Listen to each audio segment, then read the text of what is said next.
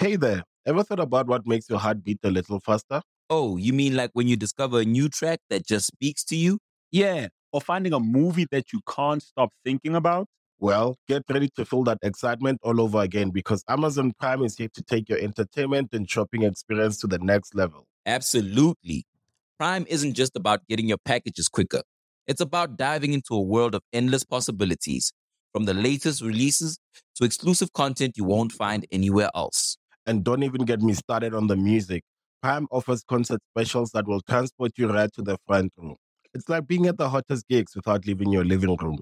I use Prime to tap in with some of my favorite artists' live shows from any and every genre of music. Trust me, Prime is a game changer.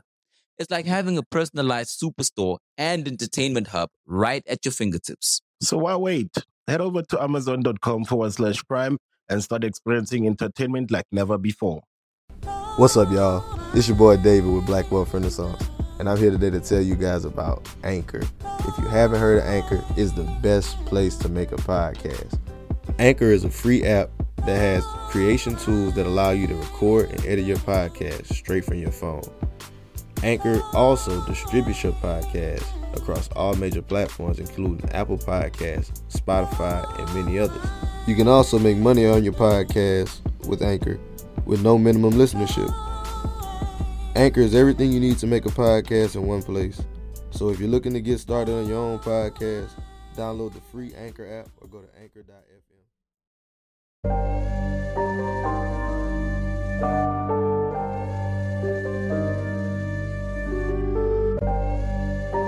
You know the rules of the game. Yeah. You know the rules of the game. I don't care what color. Can you make me a hundred million? Let's talk money. Can you make me that? If you can't make me that, I don't talk to you. You, you shouldn't even be at this table. Hey, I got money on my mind. I'm just trying to get some dough. I ain't picking up my line unless it's money on the phone. Gotta get it on the daily. All I want is dubs. You know what I'm on. I've been chasing after paper. All I know is run money marathon. do five years of this and be a millionaire and go on do what I want to do, have kids, go live my Chip and Joanna Gaines life out here in Texas, or struggle for the next few years. The choice is yours. What's up, guys? Welcome to the Black Wealth Renaissance Podcast.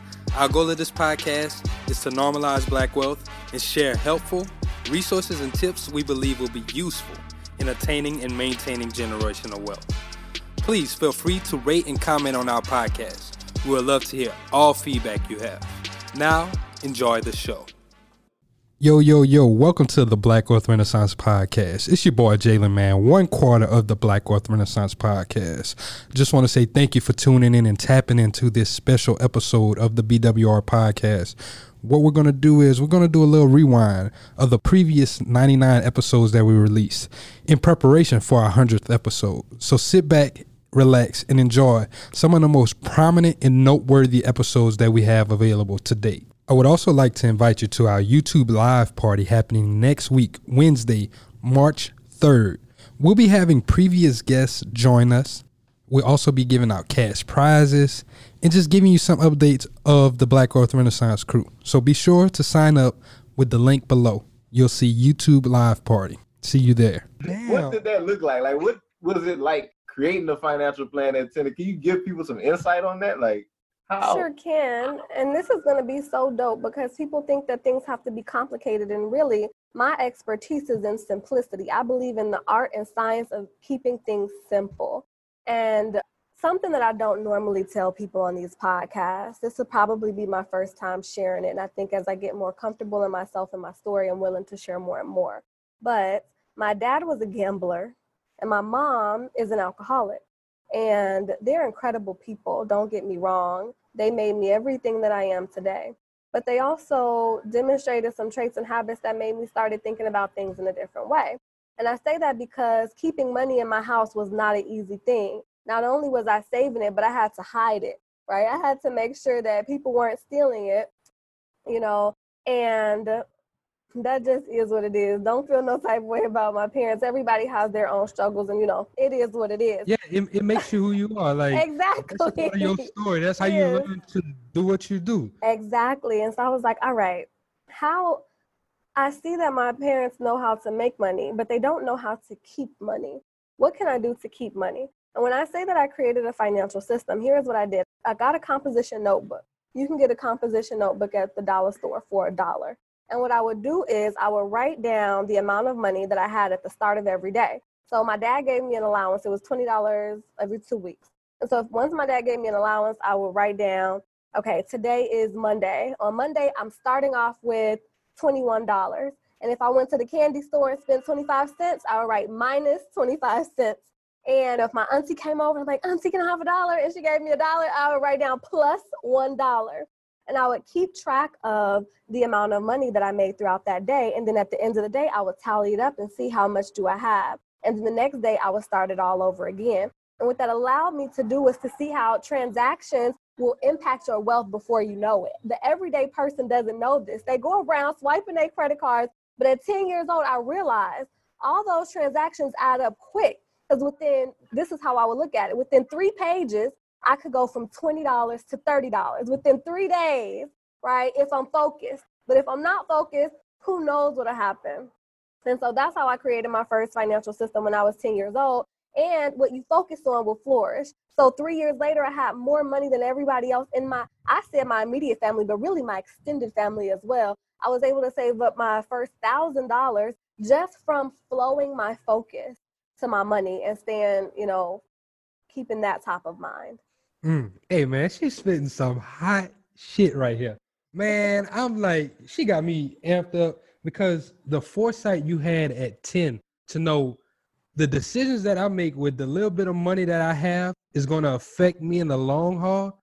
Like that's so dope. So, and that's why I said, don't be embarrassed about your story because that makes you who you are. You wouldn't have been able to figure that out if that's not the environment that you had grew up in.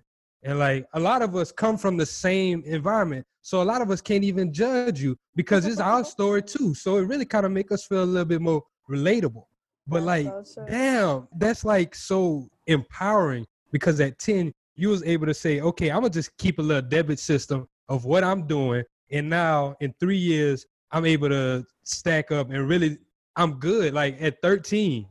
I know you probably had more money than every kid on the block, maybe the ones that's not selling drugs.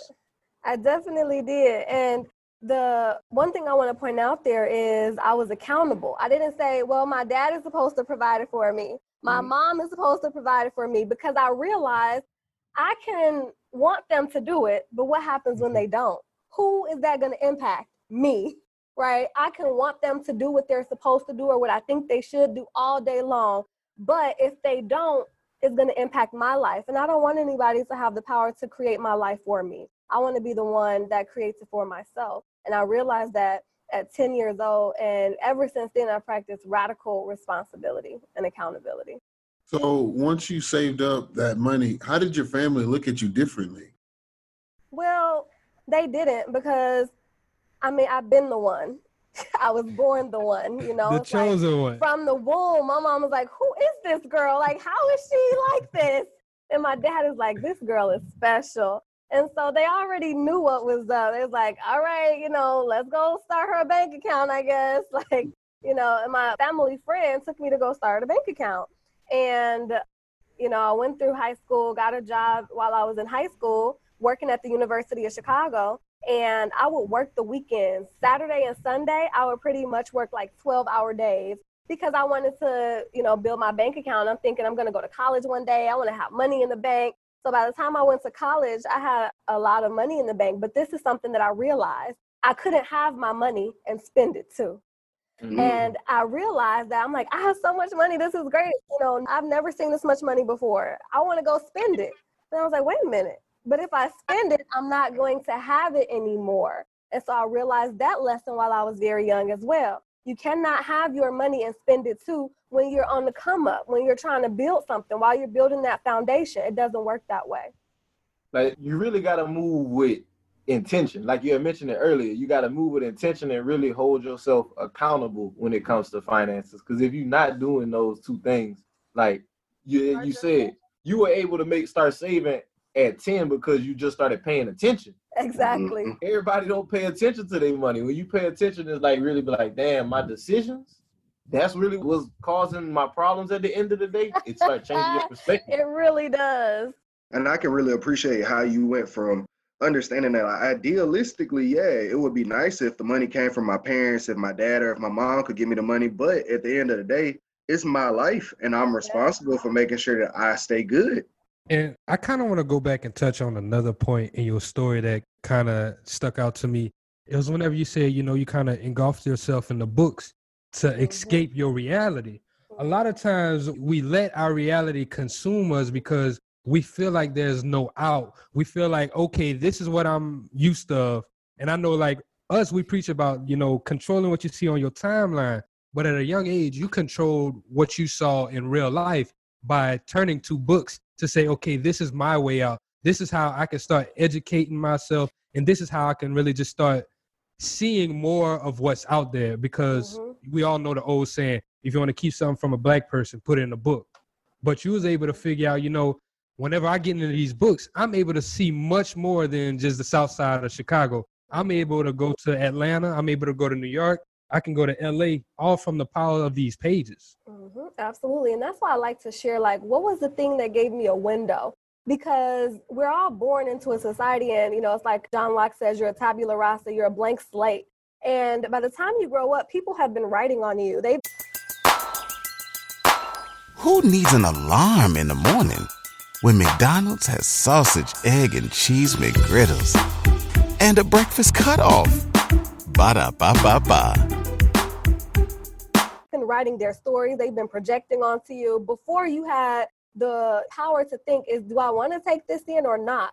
So, you know, by the time you're five, you already have been inculcated with a mindset that somebody else has poured into you. So, how do you start to get power over your own mindset? And reading is a really good way to start opening up yourself and being intentional about channeling your mind to what you want to take in because your mindset is the key it's the foundation to everything else that comes after because you're only going to take action that is consistent with what you think and believe. You're not going to consistently take actions that are not in alignment with what you believe. And you know i really agree with that. I feel like that's so heavy what you said in there because of the fact that like those underlying like you said with people being a slate and being written on and impressionable on the way growing up it's like you don't even know some of the time why you believe some of the things you believe. You just go with it. And you never think about it if you've never given yourself the opportunity to be like, well, hey, you know, question it. Why do I think that way? Why do I think that every time I get paid on payday, I'm supposed to go spend a lot of it and celebrate on myself? Different stuff like that. That type of mentality can be indoctrinated into you. Absolutely. And you can indoctrinate it right out. And right. the way that you start to do that, you don't have to know how. You just can start picking up a book and exploring new things, and automatically expansion starts to take place. Brother Dre, man, with wanting to see brothers and sisters win, I just kind of want to go in like some different ways. Cause I know you've helped us a lot on our journey, like when it came to just like monetization, making business simpler. So I guess what I want to ask you is like, what are some things you see like whenever people trying to start a business that you think like yeah. are common holdbacks? Common holdbacks for most people in business they do too much shit at one time and they don't want to hear no about it. too much at one time, they don't want to hear no. So we hear about the whole seven income streams thing. And here's the first thing it's not seven self employed self employed streams, mm. right? Nowhere says self employed. It says seven income streams, mm. right? So so one could be stocks, one could be mobile notary, one could be podcasting, one could be teachers. You, you know what I'm saying? So the biggest part is getting people to slow down their brains so they don't feel that they're minimizing their ambition. They're just organizing their ambition. That's the toughest thing, I think, is by far. The second is probably people underprice. I think underpricing, but the first thing is too many self employed ventures at one time. That's it by far. And I could definitely agree with you because even on our journey, I know that was something that we had to kind of like understand is like you told us on the first podcast, you got to slow down and speed up. Mm-hmm. Yeah. So yeah. we actually had to figure out and focus in and hone in on one thing at a time. Because even as a group, we still have to remain focused to one goal. You want to be a rifle and not a shotgun. I like that. And not to dive all into what we spoke about, but that thing that y'all did made y'all the most money so far. Nah, Facts. and it kind of changes some of the trajectory of the way we doing things, just like a different way to approach business. Just because, like you said, for one, that underpricing thing, that's something you definitely always got to look at, especially like as a new entrepreneur, just an entrepreneur in general, because like people will try to devalue you. You know what I'm saying? Like, Yeah. if you let it, people will devalue you, and if you don't know the value for yourself, like you're not going to receive what you feel like you should out of the situation. Mm-hmm. Bingo, bingo. And if it's too cheap, people won't take it seriously either. So yeah, man, having a fair price, it it has multiple purposes. And you know, that's crazy. I just wanted to see, Andre, how would you say is the best way to figure out the right price for your products or service? What is the best way to price it? It's going to be some trial and error up front, but I would ask some trusted people, what would you pay for this? Testing the market. What would you pay for this? Don't ask people without any money. Everybody is not your clientele. Everyone can afford you, and that is fine. All right. So, us as black people, to be okay with not everybody being able to afford our services at this current time. We have free stuff for the people who aren't there yet, or for the people who just don't want to spend money on it. But ask people, what would you pay for this? And do what y'all did. Y'all got an outside advisor, being me. We have a rapport, so that was, you know, on the house. We help out each other. But pay an outside third party to give you a price as well. Mm. Somebody experienced. It's no one experience who you say, hey, look, here's what I'm working on. What do you think a fair price is? Bring in the third party. And I, also like that. You said I like also that you said not cheat people. Like not going specifically just to like if you're you know in a college setting or something like that, and like all your friends is broke. Like me and all my friends was broke. We obviously not gonna be able to spend no good money on something, but that doesn't mean that other people wouldn't be able to, or they wouldn't be willing to meet that price point. hmm Yeah. Oh, yeah.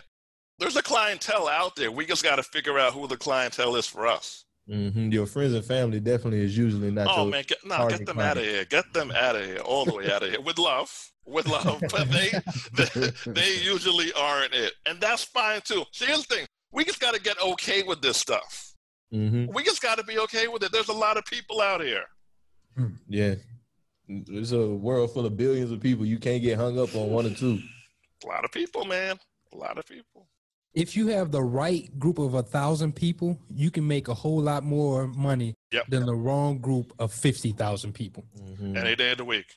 Every day of the week, man. It's not always about the numbers, how many followers. It helps, but how many people are what's it called? The, uh, your first 100 fans, your first 1,000 fans. It's a book about it. Erica always talks about it.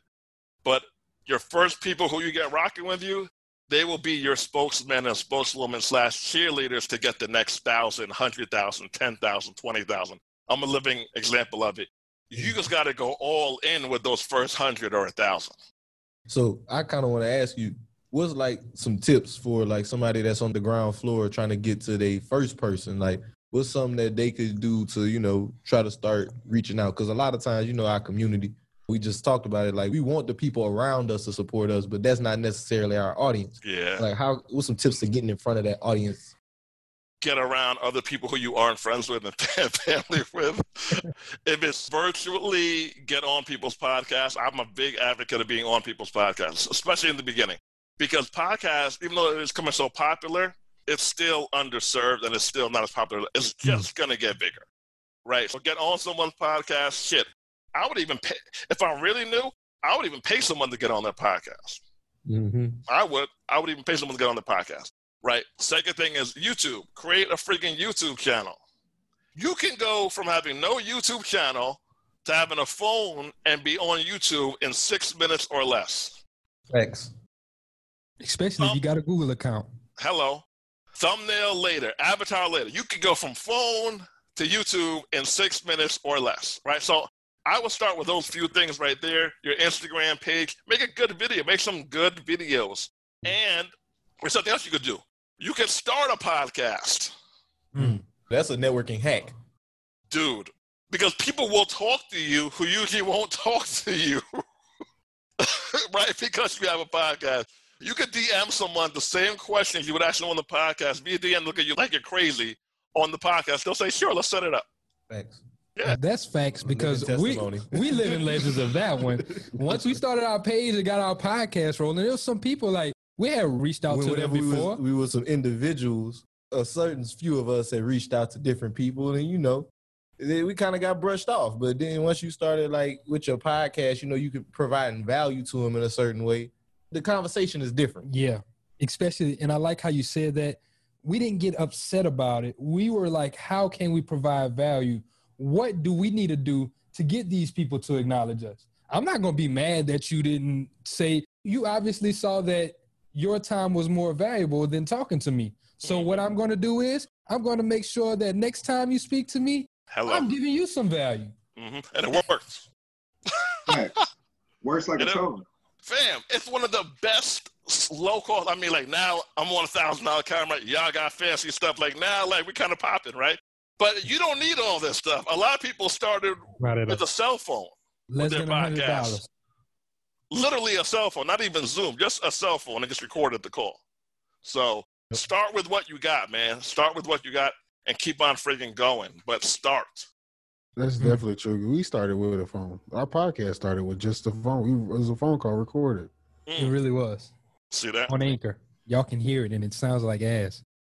Nice microphones playing. Like, I'm not going to sugarcoat it though, like, because, and this is one thing why I like to speak to you, my brother. We could keep it real and be 100% honest. Like, you have to start where you're at mm-hmm. though. I don't want to make it all pretty and no, just get it off the ground and then start gaining traction. Once you start gaining traction, you can make it pretty later. Totally. Totally. Nah, man, get the ball rolling. Get the ball rolling because you'll build self esteem, you'll build confidence, you'll build traction, and you'll just be able to check something off the list. That's why I'm so big on setting like small or medium sized goals and having a one week deadline, maybe two week deadline, because you build the momentum. Oh, shoot, like I got something done. I can physically check that off the whiteboard. I can physically erase that or draw a line through it. You're like, oh, shoot, I'm doing something. Mm-hmm. I feel better about myself. So, yeah, it works. And I kind of want to go back to what we were talking about right at the beginning with people doing too much. Just mm-hmm. for if it's someone who's listening right now and they're like, you know, maybe I do have too many things going on. How would you or how would you suggest someone going about figuring out what's the most important place to start? If you need money, you need to only, if you have five streams of income and you are broke or semi broke, you need to kill four of those streams. Mm. What is making you money? Not what do you like the best, not what you're the P word passionate about. Mm. What is making you money? And that's what you focus on up until that stream gets you five to ten thousand dollars a month coming in at least. Everything else got to go for now.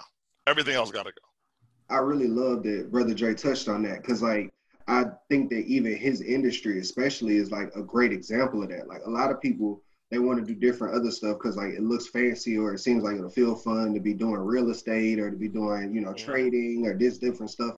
My man's made a bag off stamping the papers, just being a notary. I ain't gotta be you know crazy Facts. extra fancy with it or nothing, but this gets me paid. Facts. A 14 year bag. Mm. 14 year bag, recession proof bag. Yo, Go ahead and talk your stuff on them, brother Dre. Facts. What's bring, so here's the thing. Once you have money coming in, you're able to then mentally explore other options. When you're broke, your mind can be going 20 different places, man. Like you are broke. Like, here's the thing you gotta do. Accept the fact you're fucking broke. Let's just sit on that for a little while, right? I have things that I'm doing. What is bringing in money? What has the most income potential for now? Then, when you get to a certain point, we could deviate and we could expand. We could hire in subcontractors, VAs, all that good stuff. But you need that money coming in. Let's stop all this mess. Stop. Hey man, my brother over here dropping some damn bars. But it- it's important though, because like it's easy. Because I mean, like think about it. You see it on the internet so much. It's like it's easy to get caught up in it, especially if like you're a person. You know, you real tapped into this space. You real tuned into a lot of the different things that people are saying. Mm-hmm. It seems like it's the Instagram effect. You know, you feel like you behind because you don't have that seven right now, and they talking about that seven. Oh, but like Brother Dre is saying, you got to build one before you could even think about number two because like your focus. Whenever you divert your focus all over the place, you only putting a little bit of effort everywhere versus putting a lot of effort in the thing that can give you the most. You can't avoid the difficult parts of your story. Like nothing's gonna ever be just all a cakewalk whenever it comes to this entrepreneurship thing.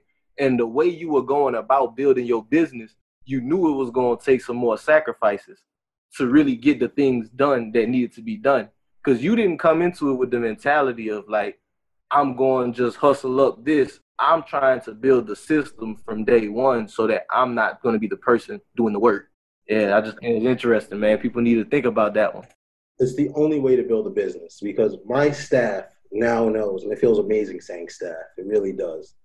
They now know if there's ever a client that needs to talk to me directly, that means somebody's getting fired. Because there are seven other people for that client to speak to before they ever have to speak to me, period.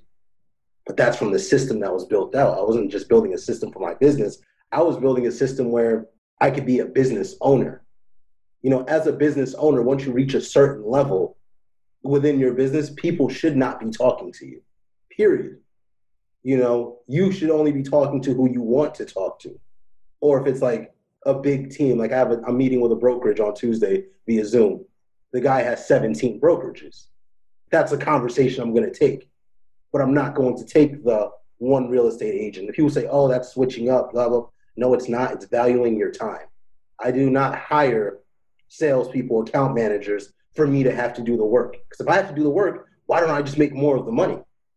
I'm not going to do both. So which one is it?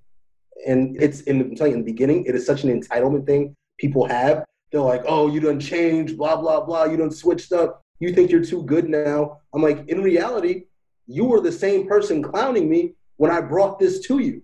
You were the first person I made the offer to. When I was down bad in January, you were the first person I offered this service to for $300 and you still said no.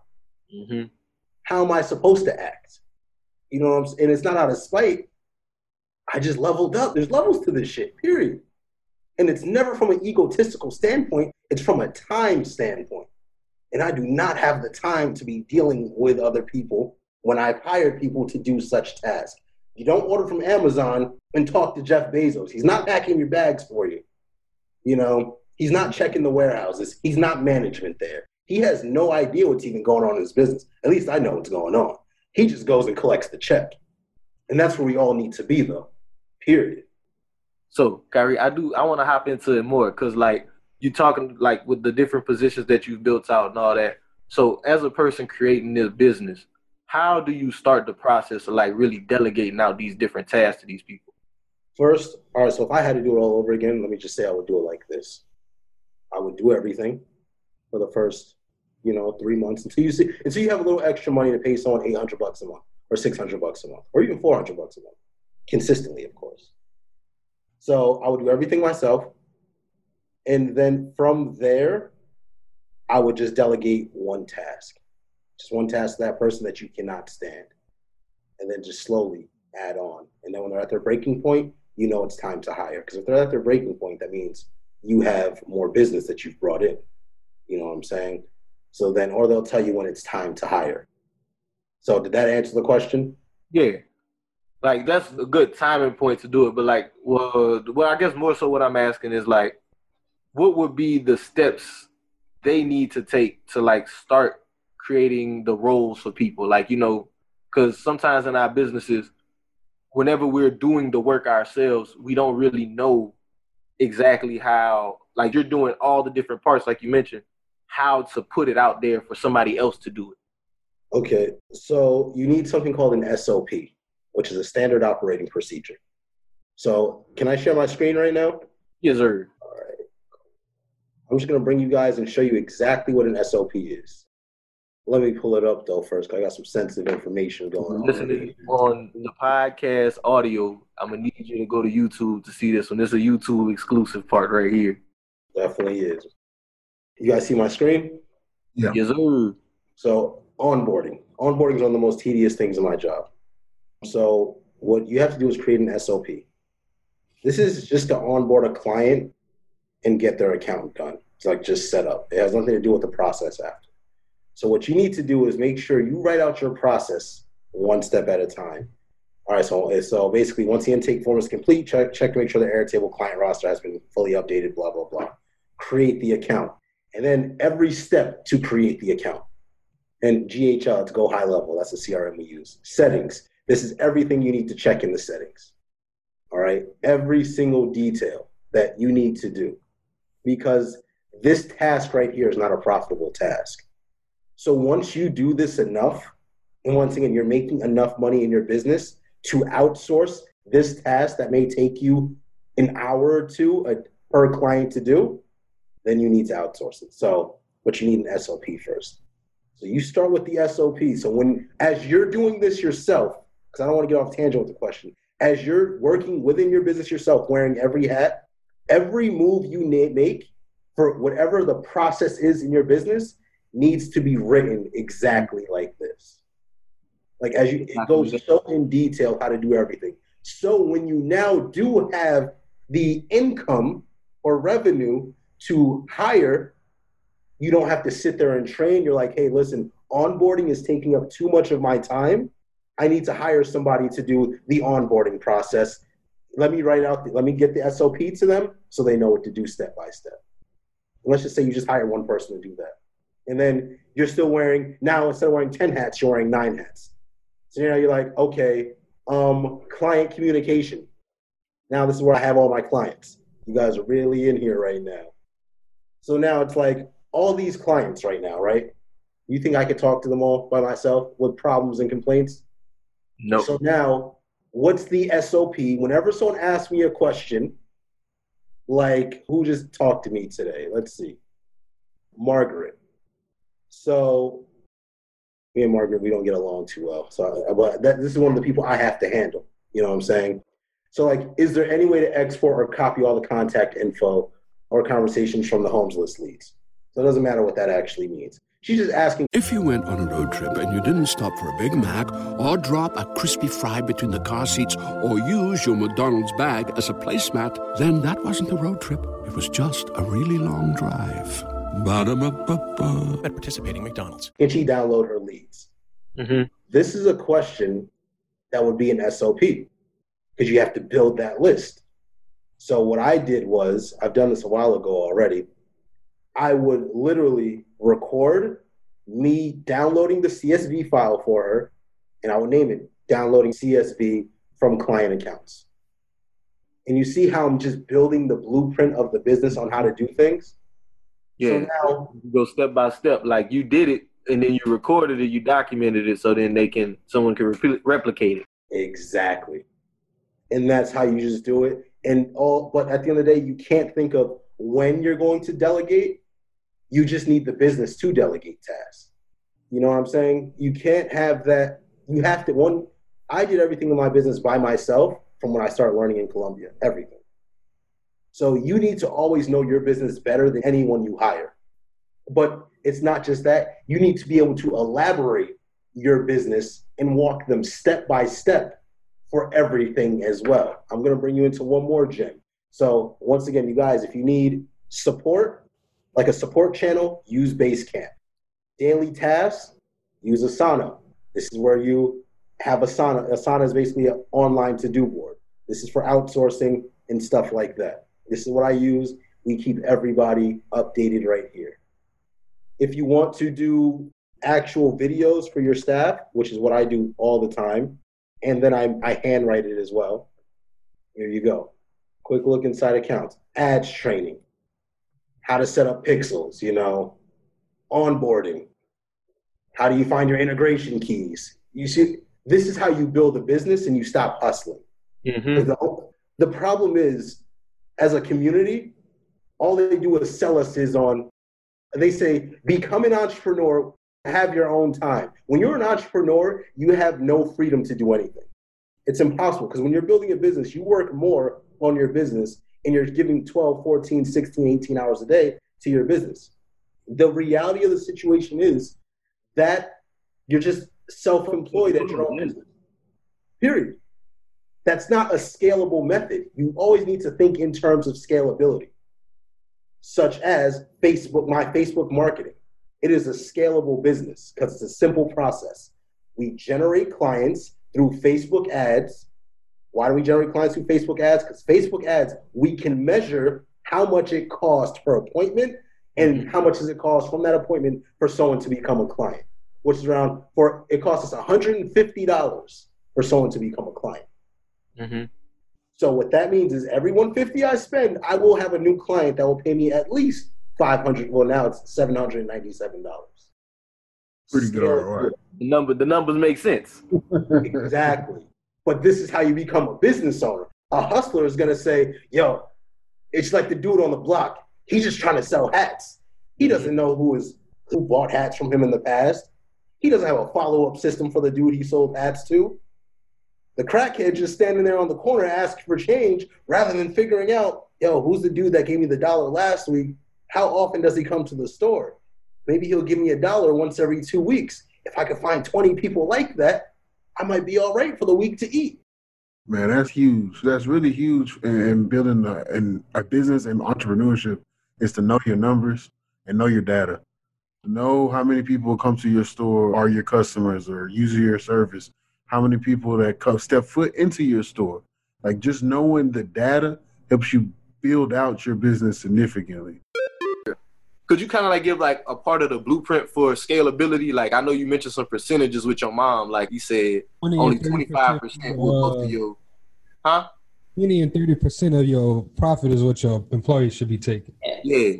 Yes. So scalability higher. I feel like if you're making five dollars, spend one on hiring. So I always this is my philosophy for people who don't feel like they're ready or they don't know when to hire or they don't have enough money because hiring is going to increase your money. So I always start off with write every single thing you do on the left hand side. So create a list, write every single thing that you do, whether it's wake up, workout, go to sleep, eat, answer emails, package orders, inventory, whatever you do from the morning to sun from sun up to sundown, right on the left hand side.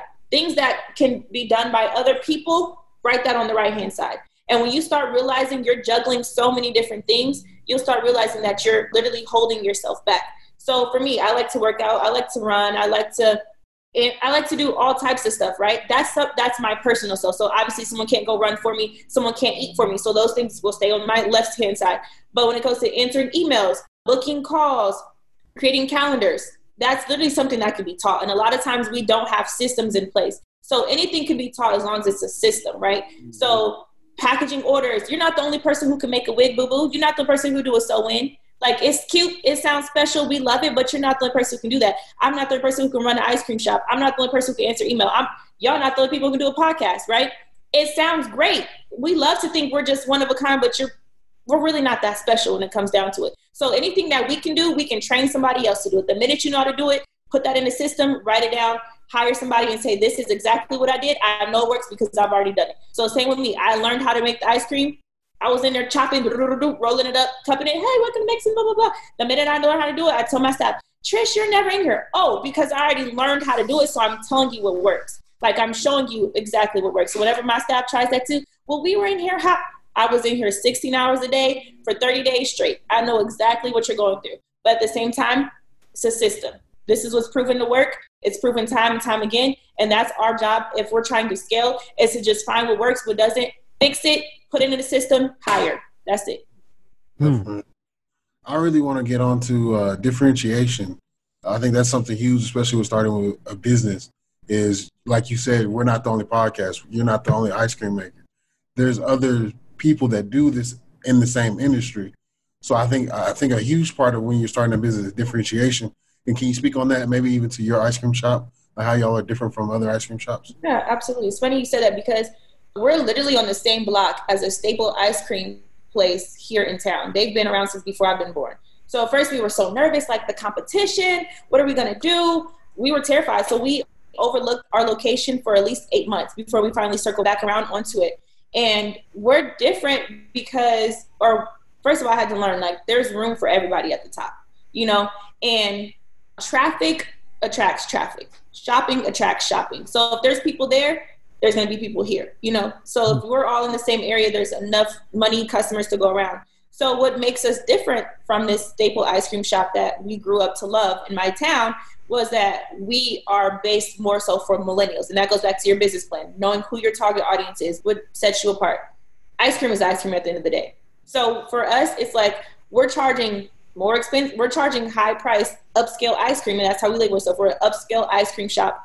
And we write the name on the ice cream. Our customer service is a Chick fil A. You know, we're the target of the Walmarts. You know, so our customer service. So it's just offering those little things that you can do for your business that's going to set you apart. A lot of times we think, well, everything has to be donations. 25, 30% is going to proceeds are going to like you know we get so carried away with that we think that we have to come up with all these extravagant things when it starts with customer service making your customers feel welcome making your customers feel valued you guys you're speaking to an audience of people that can relate right some podcasts are very cut and dry and it's like blah blah blah blah blah you know so I always tell people you don't have to reinvent the wheel.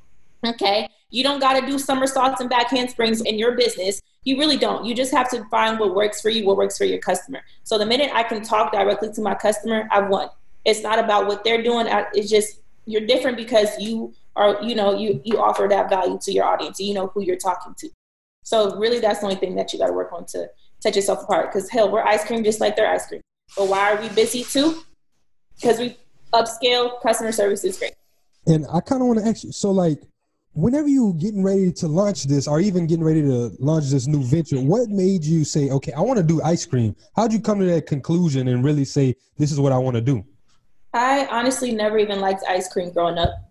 I didn't like it at all. Um, I was that kid where whenever my mom would say, we're going to go out for ice cream and she'll take us to like Sonic or something or Dairy Queen, I just wanted a foot long hot dog. I didn't want ice cream.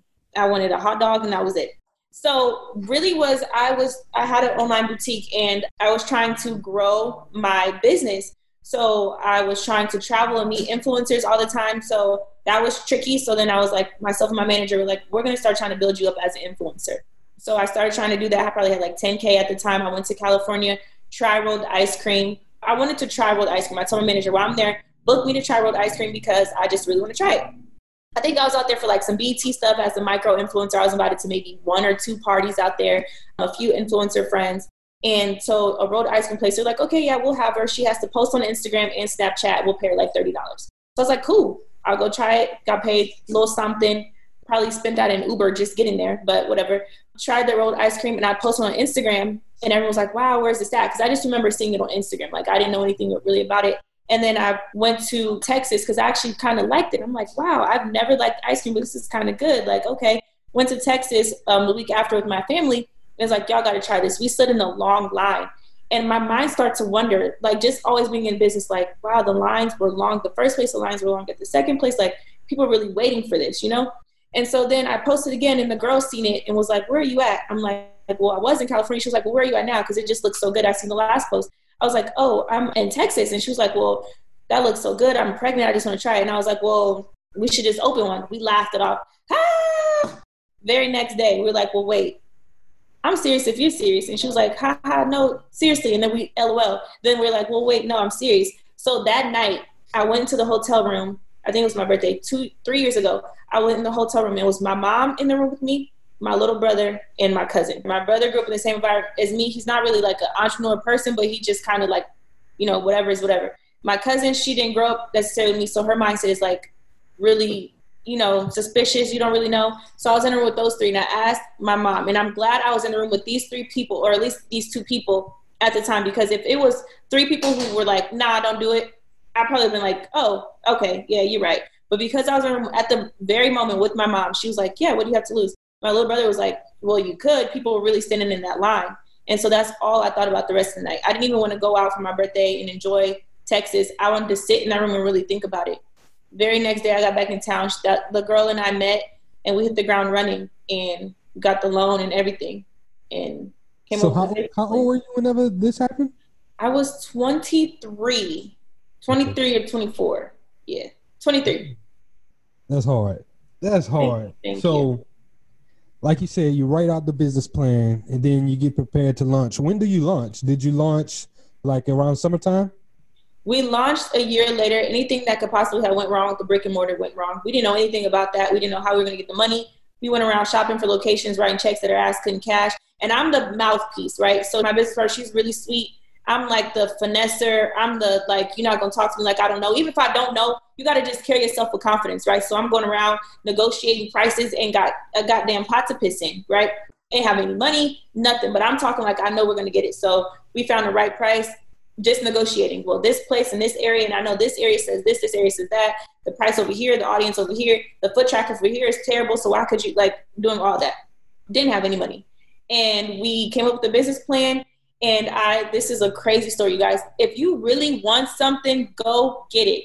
Because I called a loan officer for a micro lending company because a lot of times people think you have to go to the bank, but when you're a startup, because we weren't a franchise, when you're a startup, banks don't typically like to fund you because you're a liability, right? I mean, you're you're liability. They don't want to fund you. So there's places like micro loans and angel investors who are designed to invest in startups. I found one and a lady who was supposed to be helping me, she was supposed to be my loan officer, assigned loan officer. She just kept kind of pushing me off on the back burner, not really paying me any mind. And I subscribed to their email list and I got a letter saying that they had an event coming up. It was an eight hour event. My business partner at the time, she was pregnant. She was about to pop any second, so she couldn't make it. Do you know I sat in this event for eight hours? And at the very end, the CEO came up and he introduced himself. He told everybody, thank you for coming. And he dismissed us. And I see him talking to somebody.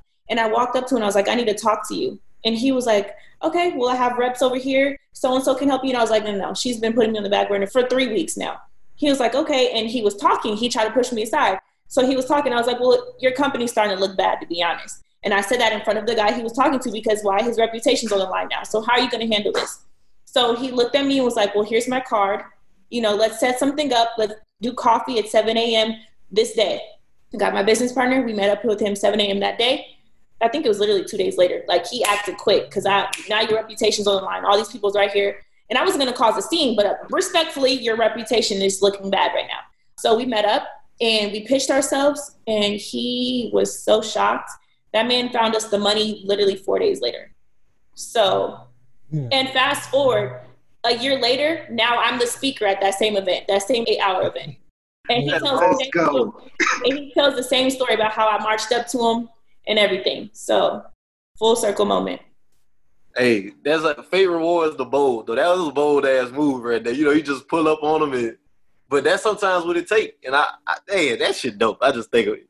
For real, it is. Sometimes people just take no for answer. I'm not that girl. I've never been that. Nah, um, you said what? No. Oh, okay, got it.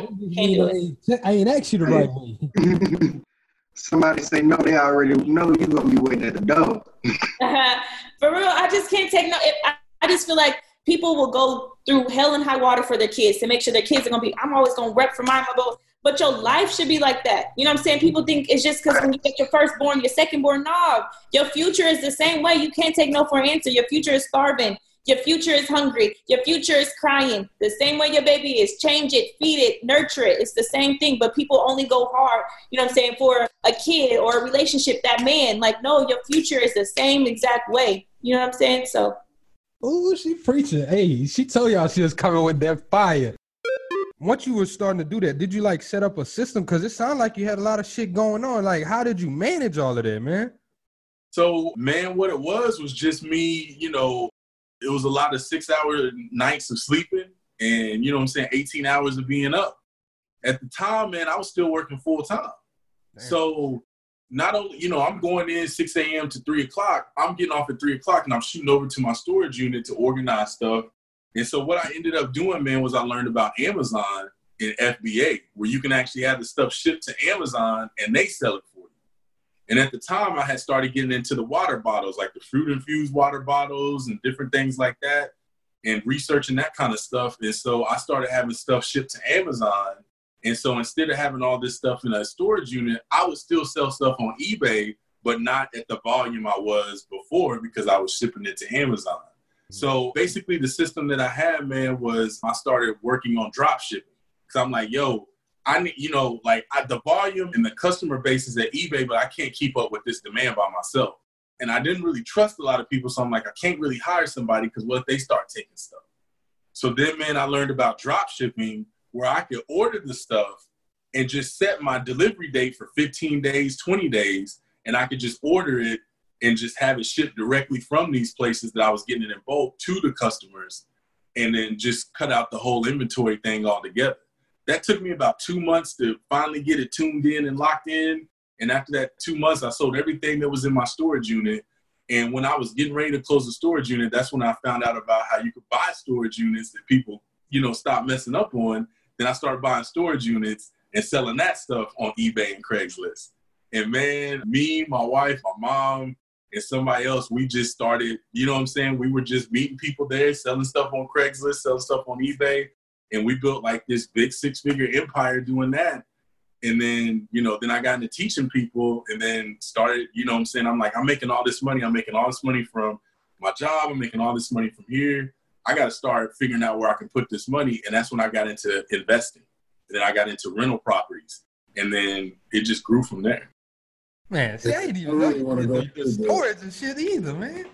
What you got? I really want to go into the storage units, like like buying uh, the storage units that people haven't paid on. Like I'm big um, Storage Wars fan. Like I, I watch Storage Wars in my free time. Like that that's pretty cool to like go in and, and tell you, but you don't know what you're getting. It's kind of Right.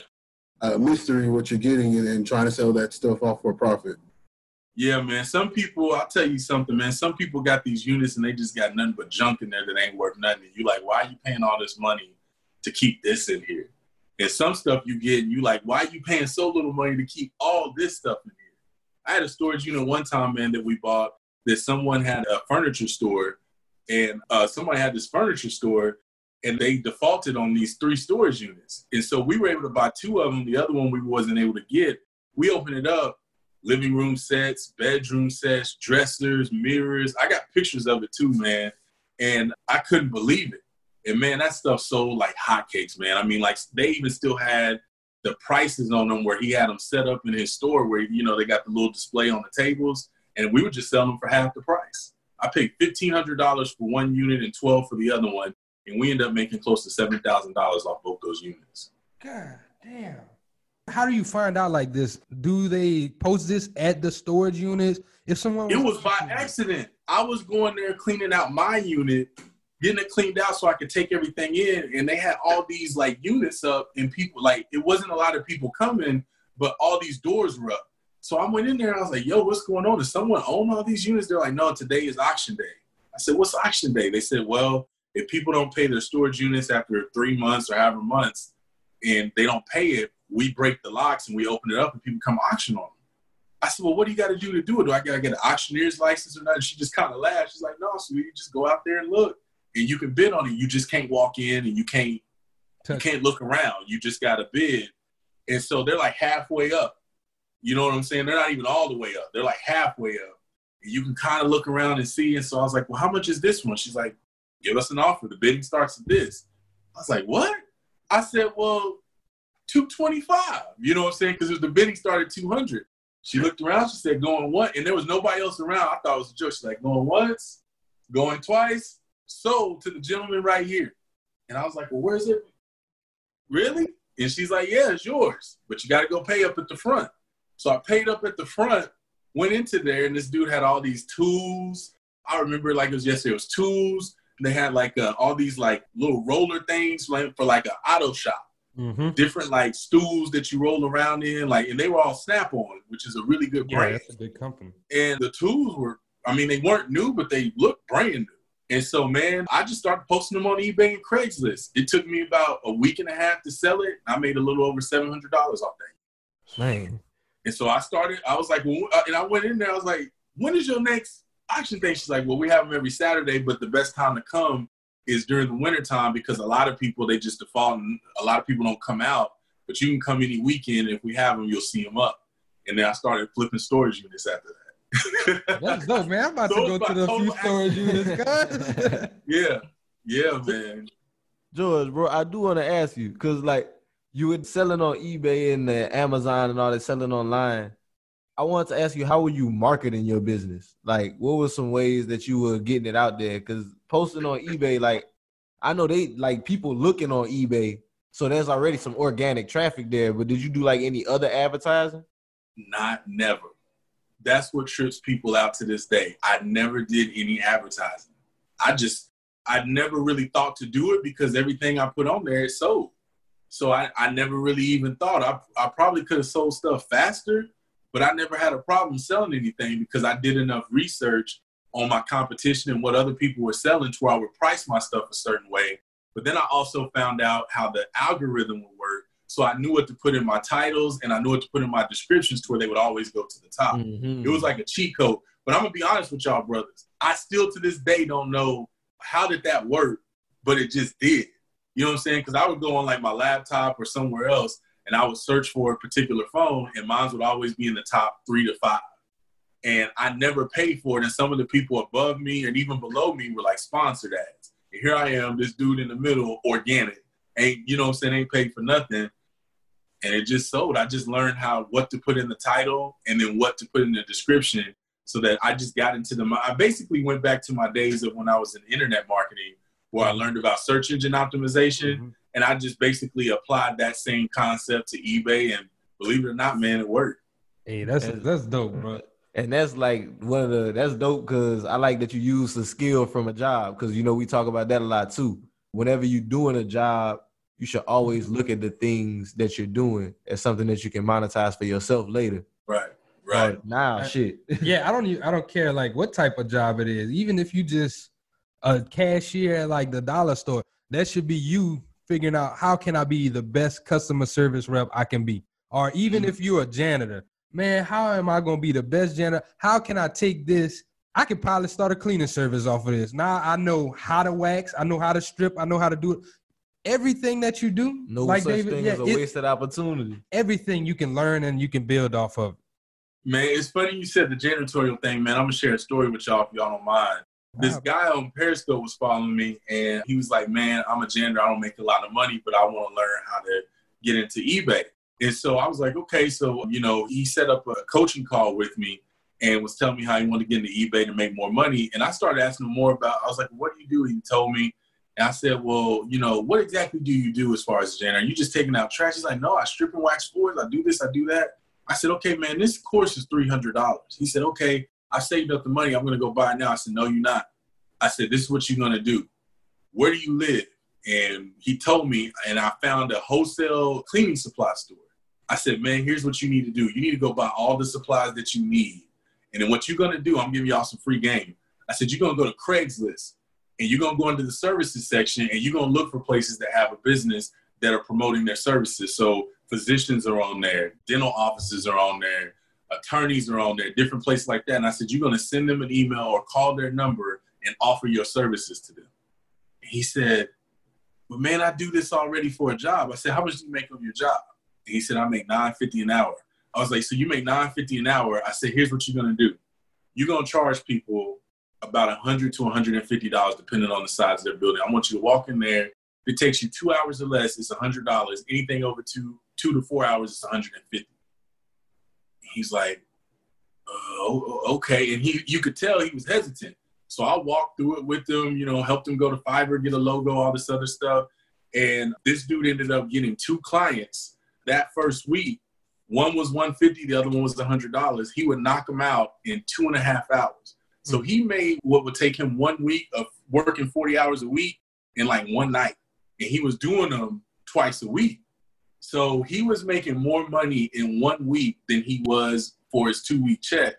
And in two weeks, for only working two nights a week, he was making more than he made one month. And now this dude has about 15 cleaning clients and he still has his job. And he makes more in his business than he does his job, but he likes what he does in his job. Plus, he's got a retirement that he's waiting on. And uh, this dude is making, he went from making a little less than what, 22, 2300 a month to he makes about five grand, six grand a month now, doing exactly what he does in this nine to five. I love it. So now that we got how you started, let's get into the good stuff with what you're telling us about with building your business credit. Okay. Um, and I know you said you know you spoke about it earlier, so I'm gonna just let you get into kind of how you break it down and how you tell people, you know, hey Stephanie, I, I want to start building my business credit. Uh, let me see what should I do now. Or what can we go into actually can we go into why is business credit necessary? That's exactly where I was going to start, um, like the benefits of it. So, business credit is really building a business credit profile that is separate from your personal. So, a lot of people make that mistake and mix the two, even with the, just a bank account. So, a lot of people run their business through their personal bank account. And then when tax time comes, it's really difficult for them to separate the two. So this allows you to have a completely different profile while you're not ruining your personal credit score. Because a lot of times when you're just getting started, you're maxing out your personal credit cards like crazy, getting equipment, getting supplies, you know, getting payroll, whatever it is for your business, right? With a maxed out credit card, your score is going to drop tremendously. That's 30% of your score right there. Automatically. And mm-hmm. then you're just getting started, so you don't have a whole lot of money to pay that credit card down quick enough to build your score back up right? So the benefit of building business credit is to completely separate your business from your personal and not hurt your personal score in the interim. You're just straight building business credit to start your business, grow your business, expand your business, right? Without a personal credit check or a personal guarantee. So you're also not legally liable. Yeah. So it prevents you from that liability part. So it's almost like setting up an LLC for credit. Yes, that's exactly what you're doing. So you have to have a corporate entity. So if you're set up as an S corp or um, you know sole proprietor partnership, you're not separating your business from you. The business is still under you, right? Mm-hmm. So you're mixing the two still. So you have to be set up as an LLC or a corporation to have that entity completely separated. So the benefits are you have larger credit limits, you're not hurting your personal credit score, right? Your borrowing power is tremendous. You get access to credit and funding a lot easier. And I mean, why not? There's companies like Facebook, Apple, Microsoft, Walmart. Do those companies really need business credit? No, they absolutely do not. But they know how to leverage other people's money and leverage that credit to grow their business into the billion dollar businesses that they are. That's so why would uh, yeah, so why wouldn't we as a small business owner do the same exact thing. If we can look up their business credit profile and see they have 200 trade lines, why aren't we doing it? It, it, I think it all just goes back to that that fear and that lack of understanding. Yes. Because like when it comes to debt, we've been we as a culture we've learned that debt is a bad yeah. thing. Like debt is such a bad thing. But if you look at all these huge Fortune 500 companies, like you were mentioning, you look at their credit profiles, their debt loads are huge they have debt loads in the 1000000000s mm-hmm. but these are still the largest companies in the world. So like whenever you start understanding that debt is kind of how the money game works, then that's whenever you can start making those changes, like and see the true benefits of that business credit. Exactly. You know, it takes money to make money, but you also got to know how to manage it. And I think that's the problem that we have. We were never taught how to manage it. So you get really fearful of it. So a lot of people's like, nope, I just want to pay cash for everything right? And then you struggle later on mm-hmm. because you're going to eventually run out of money, yeah, right? You haven't so, built any credit. Right. Any credit. I have lots of clients who have tens and thousands and millions of dollars in a bank account, but they can't buy a house or they can't get a car, they can't get this because they have no credit history, right? So the money does nothing for you. It's the credit that allows you to, you know, get access to those things. So you're telling me I can have a 500 credit score, personal credit score, and I can still get loans, and business loans, and credit cards through my business to to pay for other things. One hundred percent, exactly. So your personal credit score, be challenged or not, you can still build a business credit profile, grow your business, and do all. So your your personal credit is not a factor. So that's amazing because you know personal credit. There's five key factors that make up that score. So you got to make sure you're mastering five different areas right? So you got to make sure you have history. You got to make sure you keep your utilization low, pay all your bills on time, don't apply for too much credit, right?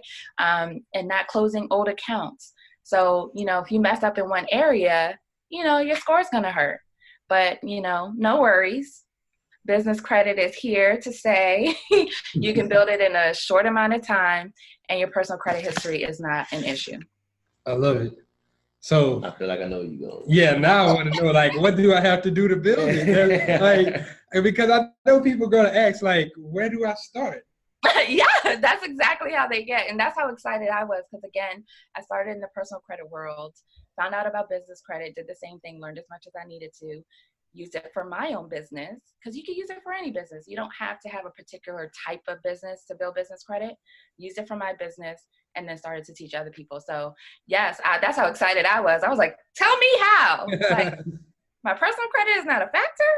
And so, you know, that excitement definitely led me to dive deep and learn the exact steps. So, um, that's what we're going to talk about how to become lendable, how to become credit worthy, and without a personal guarantee.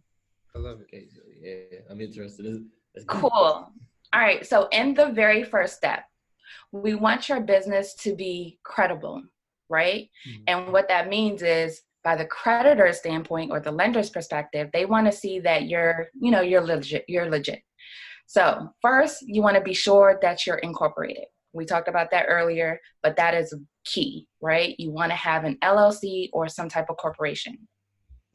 Then you want to be sure that your business name, right? So that's your LLC. Hey there. Ever thought about what makes your heart beat a little faster? Oh, you mean like when you discover a new track that just speaks to you? Yeah, or finding a movie that you can't stop thinking about? Well, get ready to feel that excitement all over again because Amazon Prime is here to take your entertainment and shopping experience to the next level. Absolutely. Prime isn't just about getting your packages quicker, it's about diving into a world of endless possibilities, from the latest releases to exclusive content you won't find anywhere else. And don't even get me started on the music. Prime offers concert specials that will transport you right to the front room. It's like being at the hottest gigs without leaving your living room. I use Prime to tap in with some of my favorite artists' live shows from any and every genre of music. Trust me, Prime is a game changer. It's like having a personalized superstore and entertainment hub right at your fingertips. So why wait? Head over to amazon.com forward slash prime and start experiencing entertainment like never before. Mm-hmm. It's also consistent with your DBA. So if you have a trade name, like you want to be doing business as something separate as your LLC, make sure you have those corporation documents all together listed correctly at all times. Very, very important. So a lot of times you fill out an application and you probably just use one of those business names. You want to use both, right? So your LLC name and your DBA name. And all right. For people Third, who don't know, a DBA means doing business doing as. Business as, right? So that's your trade name. So let's say you're incorporated as JHW Enterprises LLC, but you want to just be called JW, right? Mm-hmm. That's your trade name. So you would use both names across all corporation documents, your bank account, your, you know, IRS filings, right? Everything should be consistent.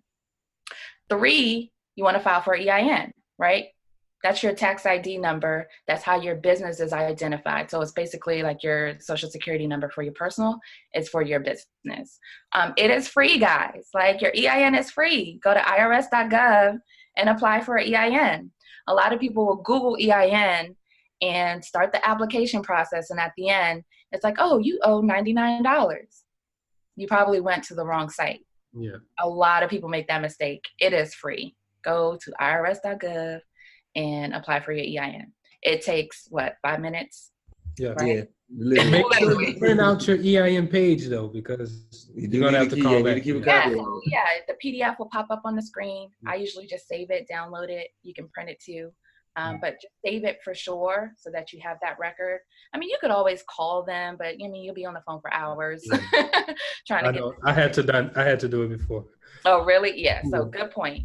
Um, definitely save that PDF document when it pops up and print it as well, because you're gonna have to reference that number. A lot. Yeah. um, number four is to have a business address. A lot of people are just getting started, you're doing business out of your home. There's absolutely nothing wrong with that, right? You're just getting started, you don't have an office space. However, the creditor is looking at you like, you working out of your mama basement? Right? You don't mm-hmm. look credible. You don't look like a customer can come to your business and do business with you. So you want to have a business address. So if you don't have an office address, like you're leasing a building or something like that, you can do a virtual office address. So what that means is you're basically renting a space to say that your business is there, you receive mail there, and they give you a business address. So some no-nos, you want to be sure, do not use your home address, do not use a PO box, and do not use a USPS address. Your applications will always get flagged. Okay. Right, so that's really important. All right. So, as a person looking for a virtual address, what would be the first place to look? The first place to look is Regus, R E G U S. That's a really popular one. It is pretty much in every state. It's really big. So that one is probably the number one resource.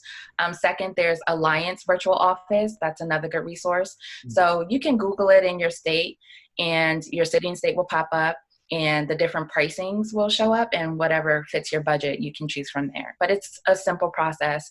You don't have to get all the upgraded receptionists and um, conference room and all that stuff. You can do that later. But just to have the address for your business to be registered there is all you need. Okay? Yeah those are two really good resources for business addresses. So again remember don't use a po box or usps no, no. People think that's there Get y'all either a location or a virtual address. There you go. Those two. Okay. Number five is to be registered with 411 National Directory. A lot of people don't know that. Okay, I didn't know that one. You don't use 411 anymore, right? When's the last time anyone went to 411 to get a number or, you know, look up a business? Yeah. Not even the yellow pages, right? Just use this. Hey, right? exactly. It's totally different. However, the creditors use it, right? Mm-hmm. So they want to know that you're registered with the 411 National Directory. You can go to listyourself.net and register your business, your phone number, and all that with 411. I'm dropping gems. People don't know. I'm just, I'm just like, y'all better. Yeah, yeah, y'all better appreciate this. This is something you have to pay for. Yes. I'm telling you, like. Yes, I'm telling you. Even if you Google it, they'll give you like a tiny bit of this stuff, but they're not going to give you the step by step, and they're not going to give you everything. Nah. So. Right. So that was the piece that got stuck for me when I was trying to research it. Mm-hmm. Like they're so tight lip about it. Like they'll tell you, oh, business credit is available, but okay, how do I get it? Like how do I build it? So I had to get trained, you know, get the mm-hmm. goods, get the insight, and that's what I'm sharing today. Um, number six is to have a business phone number. Again, we're all using our cell phones for everything. However, again, you're not looking like a corporation, right? Mm-hmm. So you want to have a business phone number. So, like a toll free number, you can also have a local phone number that's registered for your business, and you can still forward that number to your cell phone. Mm-hmm. So, uh, would you recommend Google Voice numbers for something when you started? Unfortunately, Google Voice does not count. So the creditors will notice that it's a Google Voice number. So um, that doesn't count because they know it's a free service, right? So you want to use either ringcentral.com or Grasshopper. So it's the same thing as the virtual business address, but it's a virtual phone number. So you're not paying for like a whole landline system or anything like that. It's just the number to make your business look more credible. And you can forward it straight to your cell phone. So you know it's a business call. Just change the ringtone so you know the business call is coming to your cell phone. But those are two really good resources. And it's very affordable 20 to $30 a month. That's not bad at all. Yeah, you get a local number, a toll free number, and a fax number. Oh yeah, that's that's, and, that's definitely good. And as a plus, they will also register your business with the 411 directory for you. So a lot of people get stuck on that step. Mm-hmm. Ring Central will do that for you. Hey, I'm telling you, this is some gems for real. Like, if y'all not writing this down, yes, I need y'all to like rewind that and go listen again. Yes, make sure you take notes because you're not going to find this information anywhere, and otherwise you'll have to pay for it. Um, seven is the fax number, like I talked mm-hmm. about earlier. So there's gonna be a lot of documents you have to fax in when you're filling out credit applications, and just having a fax number again makes you look more credible according to the creditors. Um, so you want to be sure that you have a fax number. You can set that up with the virtual phone system, or you could just get an e-fax that goes to your email. All right, there's a lot of free services for that also. So that's simple. Again, these are simple things, guys. So but it's like stuff that'll be overlooked that a lot of right, people wouldn't right. Like no, I don't think a lot of people would think you would need all these things to just get business credit, but this is something that the creditors will look at to accept. Exactly. It's that foundation piece. Yeah. Right. So before you even apply for a credit account, you got to have this piece done. That's why it's called this the, the become I mean lendable framework. Because if you don't have that foundation, you're you're gonna be they're gonna be denying you left and right You're going to give up or you're going to think it doesn't work, right? All because you don't have these pieces set. So this is why I go over this first so you know what your business needs to look like first. Right? Not using your cell phone, not using your home address. All those things are important. Okay. Um, yeah. Exactly. Legitimize. Yeah. So, you know, also becoming lendable, you got to have a website. And it doesn't have to be a four or five page website with a whole bunch of pages and a whole lot of information. Just a one pager with the services you provide and your contact information. As long as a client can find you, find the services you provide, and how to reach you, like your phone number and email address and your business address, that's all you need. So really, you could almost basically set up like a landing page. Ex- there you go. The website. And you can set those up on MailChimp for the free 99. So look, a lot of these services are free. A lot of them are free. Some a of them you can't get by, like like she said, with the virtual address and the uh, phone, but you know, a lot of it is free. It, yes. Then a um, lot of it is free. Um, you do not have to go out and get a graphic designer or anything like that. Like, no, nothing fancy. Because when they Google you, they're not going to tell you this. The creditors will Google you. They want to know what you do. So why not the information come directly from your website, right? Letting them know what you do. So have a little one page website, what you do, and how to find you. Okay, this gives an overview of your business. Let them know you're serious because what business doesn't have a website unless you're, you know, serious about your business? Yeah, not not too many in this day and age. right. Or social media, right? You, Yeah. you want to have a presence. So if, if they do have a social media setup, it still works. Yes. Okay. hmm They they just want to know how they can find out about what you do, right? How people can find out what you do and how they can contact you. So that's why that internet web presence is very important. Okay. Um, and number nine is a business email address.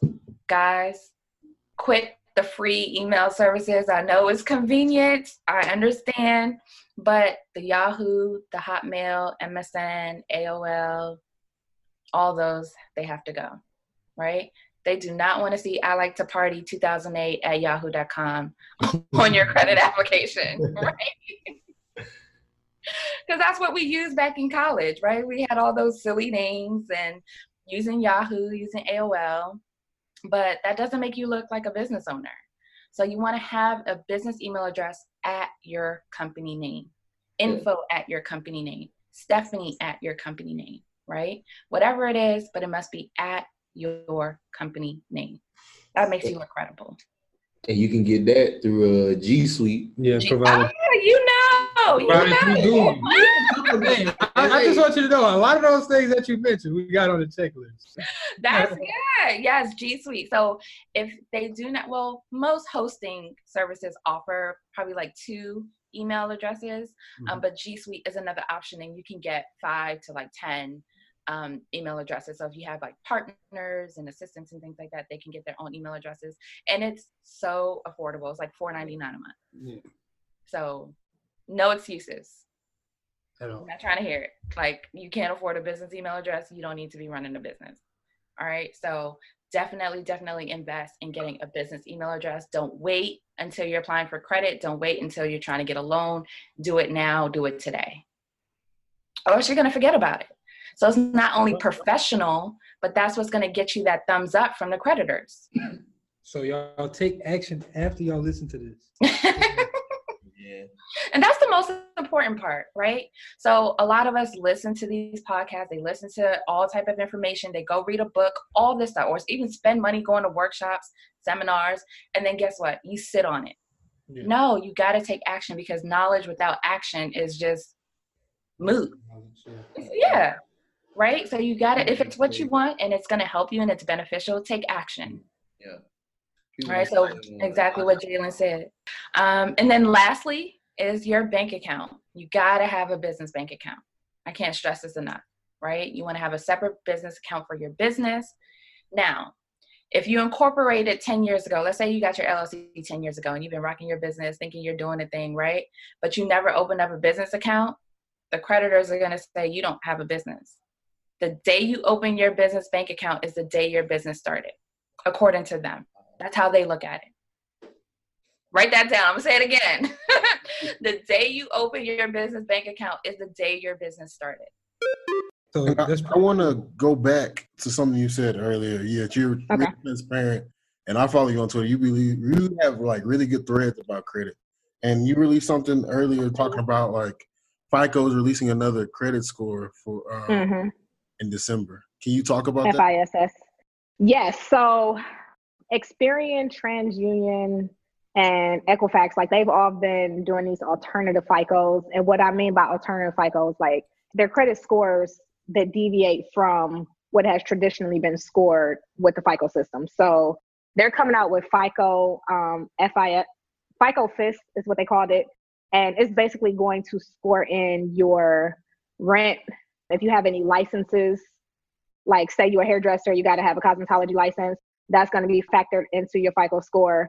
So um, let's see, Experian Boost released, or Experian had the Experian Boost.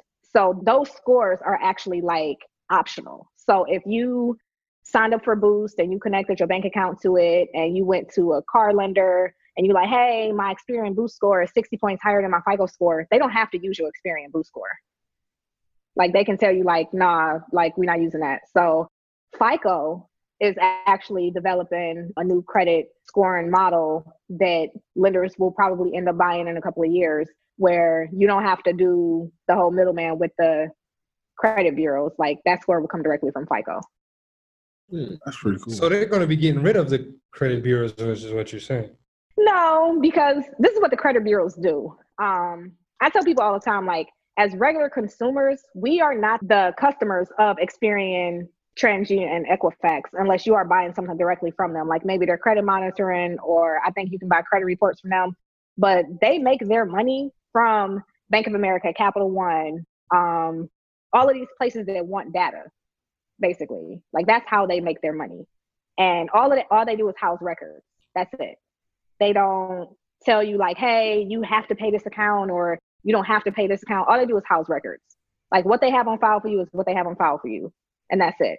But it's so many people, like we live in a world where data is probably the most like Value thing. right now. valuable yeah the most valuable thing so yeah they're not going nowhere no time soon and aside from like just stuff in our credit profiles those big three house so much data on so much stuff is ridiculous Yeah. So I'm thinking like, like it still would be kind of hard to just cut them out with that too, because I mean like the FISS, that's what you said it is. Mhm. Like it's gonna take a while for people to start adopting that. I'm pretty sure too. It's not like they're just gonna drop this and everybody like, oh, they dropped the new one. That's it. Yeah, no, because um, and then FICO, like their biggest customers are the credit bureaus because the credit bureaus buy credit scoring models from FICO. Um, let's talk about Vantage. So you guys know Credit Karma uses a completely different scoring system from FICO. Mhm. That Vantage scoring system is actually a joint partnership between Experian, Equifax, and TransUnion. Hmm. So they've been trying to like Wiggle their way up under FICO. Yeah, like wiggle their way out of FICO, but FICO has been around for so long. It's, it's really like a monopoly. And that's why it's so many different credit monitors that like use Vantage now because Vantage done cut like crazy deals with them. But until somebody says like, oh, you guys have to use these other scores, like FICO is still gonna be the leader in scoring, period. Earlier last year, there was a law passed that said the mortgage um, lending industry has to be more open to using other scores. But them doing that, I don't see us using like Vantage scoring or even more updated FICO scoring models in the mortgage industry, which is federally regulated. So the mortgage, the scores using mortgage lending are the exact same scores, no matter where you go, no matter what type of mortgage you get, whether it's FHA, conventional, uh, USDA. It's always the same exact three scores that they have to use. I don't see that changing for at least five years because you'd have to completely overhaul so much stuff that we've been used to doing. Okay, so can we kind of go into those three scoring models that they use for mortgage? Because whenever you kind of touched on it earlier, I was kind of drawn to it. Um, so fight, and they're really, really early models of the FICO score. So I think right now we're up to like FICO nine. Yeah. Yeah. So FICO's two, four, and five are the ones used for mortgage lending, and the only place you can get those as a consumer is from myfico.com. I think it's like forty dollars, but it'll show you. Yeah, it'll show you all of your FICO scores for all three credit bureaus. So if you are serious about buying a house, getting a mortgage, refinancing, you definitely owe it to yourself to go see where you stand before you go shopping yourself around to any lenders. So wait, you're telling me I can't go look at Credit Karma and that's not my score? No, no, because that's Vantage. That's gonna give you a Vantage score on top. Can you go into that? How Credit Karma versus the actual looking at your mortgage scores and why they're different? Um, so the biggest difference between so with each individual FICO model, like and even with the Vantage scoring, it's the same breakdown: 35% payment history, 30% credit utilization, um, 15% credit age, 10% new credit, credit inquiries, and then 10%. Um, what's the last one? I feel like I can do this in my sleep. you said history. Oh, average age of credit. Yeah. So it's basically the same breakdown. The only thing that varies, like model to model, is how different events happen or how different events are scored in each thing. So, like in the earlier FICO models, your student loan late payments might not be scored as heavily as like a mortgage late payment, right? But in the later models, like if you ever defaulted on your student loans, that's gonna kill you way more than you being late on a credit card payment. So it's still the same mm-hmm. breakdown as far as like how it's calculated. One of the different, the biggest difference between the FICO score model and the Vantage score model is that Vantage only scores open accounts, the open accounts on your profile. So I got like three paid off cars in my credit report with flawless payment history. That does nothing for my Vantage score. But that payment history is still calculated into my FICO score because FICO is going to score your entire credit profile. So if you ever like logged in a Credit Karma and you was like, well, why is my Credit Karma score so off from my actual FICO score? That's why. Well, that's that's really interesting. And I kind of want to go back whenever you said before you go to shopping yourself around because a lot of people don't understand what shopping around does to your credit score. Even like whenever you go into different car dealerships and trying to purchase cars, they don't understand like the effects that it could have. Increase. Yeah. Yeah. So here's the thing about increase. And then I tell this to a lot of my clients when they sign up. I'll have people sign up for credit or for credit repair and they're like, oh, and I need all these inquiries gone. No, you just need to stop applying for credit. so you can you can have like a hundred inquiries on there or you can have 10 inquiries on there. They're still only going to be less than 10% of your credit score. Do they look bad like to us? Because it's just like, why is all this stuff in my credit reports? Yeah, it does. But is it gonna stop you from getting a house in a year because you tried to buy a car right now? No. Only thing that stops you from like really doing what you want to do as far as inquiries is like say you go get a mortgage and the month before you went to got to get a mortgage you acquire like 60 new inquiries and the only reason that looks bad is because the whole credit scoring system is set up to gauge how you manage debt like how responsible are you with managing debt and when they see that you have a lot of recent inquiries they feel like that you're in a financial hardship so you're shopping around to try to get to basically overextend yourself financially So I want to know what was the first time you actually went out and traded for yourself? Yeah, and what that look like? Like, how'd you go find your brokerage account? Everything. Sure. So it was 2010, and I had been going around looking for houses because it was right after the housing crash, and the mm-hmm. houses had come down. And that's the only type of investment that I knew about was investing in houses. So I went out with my realtor, and we are looking at houses. And this is in Chicago at the time, so we're looking at houses, and he keeps talking about how much he made in the stock market. He's like, "Yeah, I have this stock, and it's been doing so good," and he just kept talking it up. So I went home and I tried to open an E Trade account. And actually, y'all, I had put the wrong address on the E Trade account, so like it didn't open up right away. It took me probably two months for the the brokerage account to actually let me start trading, which is crazy. Yes, and I oh I remember too at that time they were talking about how like Apple had just hit a hundred dollars. Can you imagine? Now it's it went up to seven hundred, split into seven, and then has gone up some more. Yeah. So like this was way back in the day. Apple was at seven hundred. Amazon had just hit like one ninety nine, and they were all saying that it would never be a good company. Yes. What? Yes, and, and now Amazon has gone up to two thousand dollars. So if y'all just can think, like back then, I was I was like, I don't know about this Amazon. They they won't ever take out retail stores. Nobody's gonna order online. Right. Yeah. Um, but anyway, my first trade was finally when I got the account open. My first trade was Cisco because I thought that Cisco systems had, had been out and everybody was talking about how internet would take over. So I wanted to get into Cisco. That was not a good trade.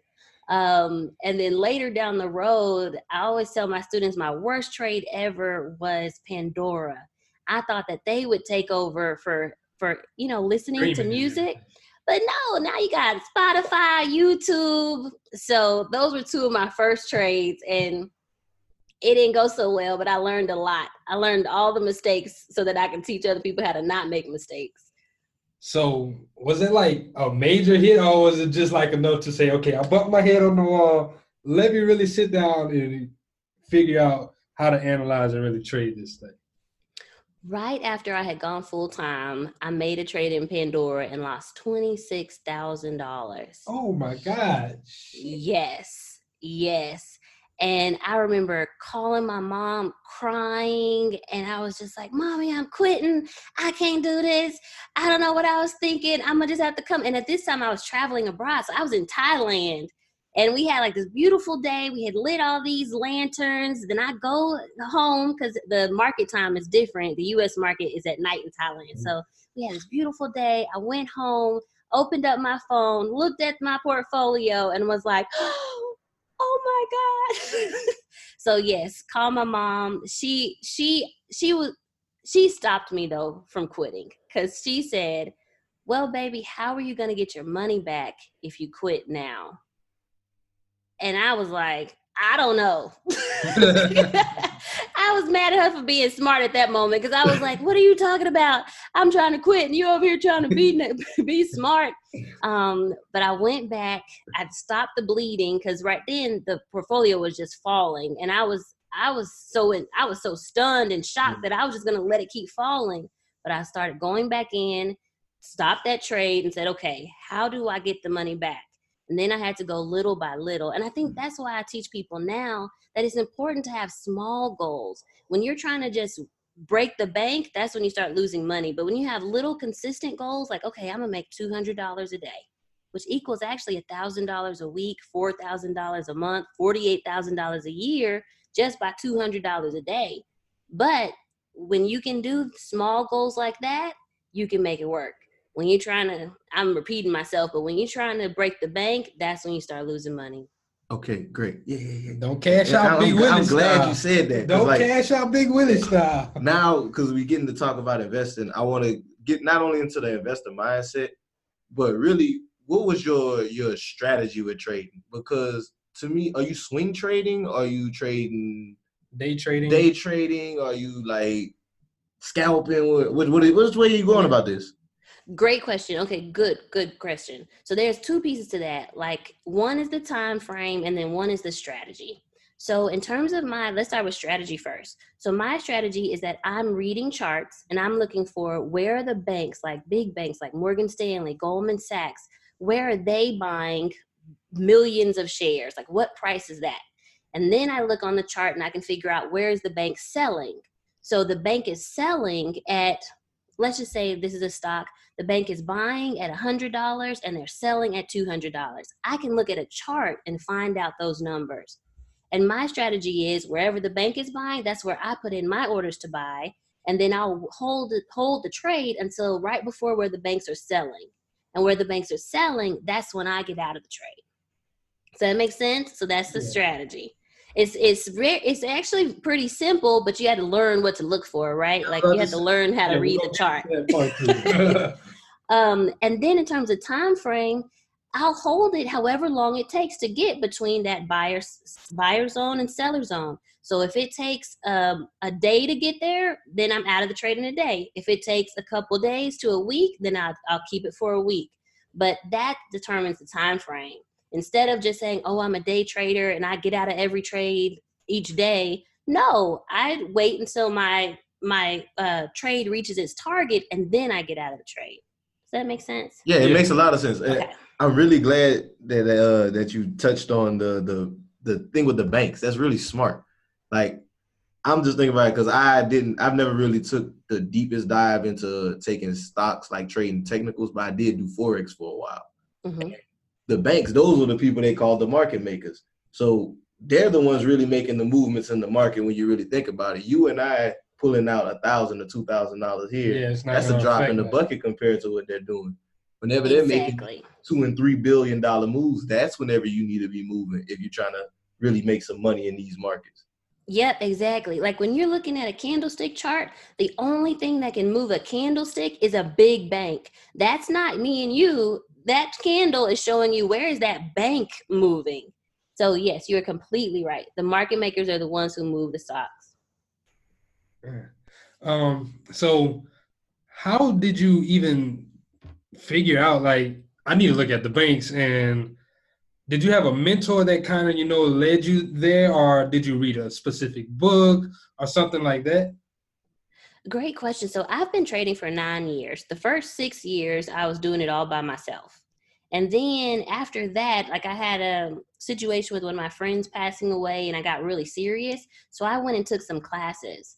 My investing class is over $20,000 per class. But I was that serious about it. Like, I'm going to pay the money because I really want to learn how to do this right. So I went to a, a couple different schools, took some trading classes, and then it matched up with what I was already doing and came up with my own strategy. Oh, Mhm. that's really amazing. I like how you you know like you you took what they were teaching you and you took your own style and you know you mixed it up and now you got what you got today. Yes, exactly. And now I do like I have a seven step trading plan. So every time I take a trade, I go through seven steps.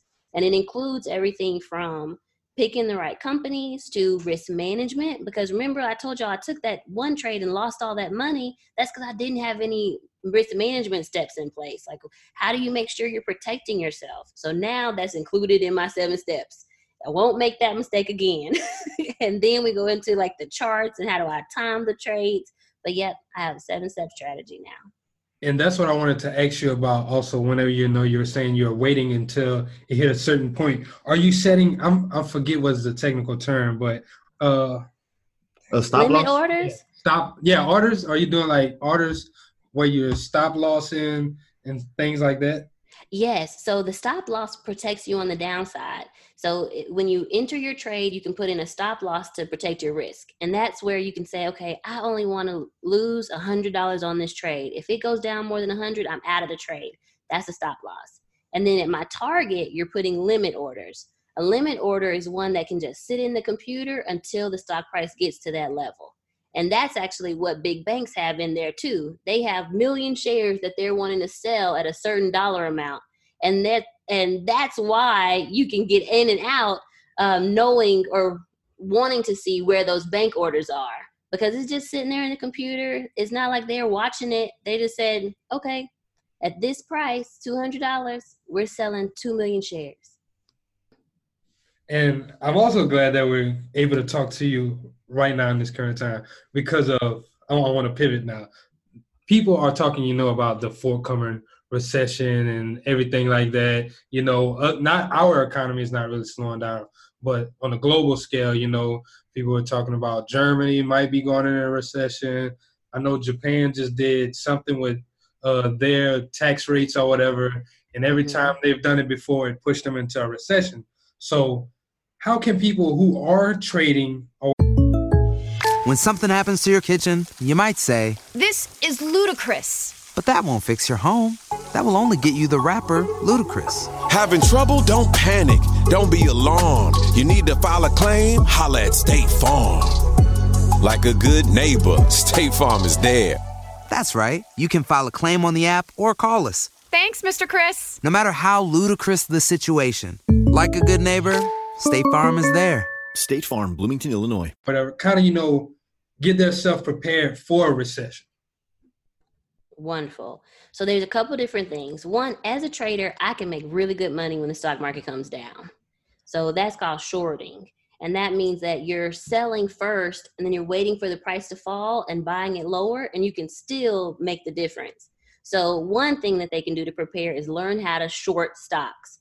And, and like my class teaches it, they can do other courses. I personally would recommend mine, but um, take a course where you learn how to short and how to make money as the stock market goes down. That's one. Having that skill set ahead of time will help you when it actually does happen. Another thing I think they can do is start building up cash. So during a recession, a lot of things are going to go down in price, whether that's homes are going to go down in price, the interest rate already is starting to come down.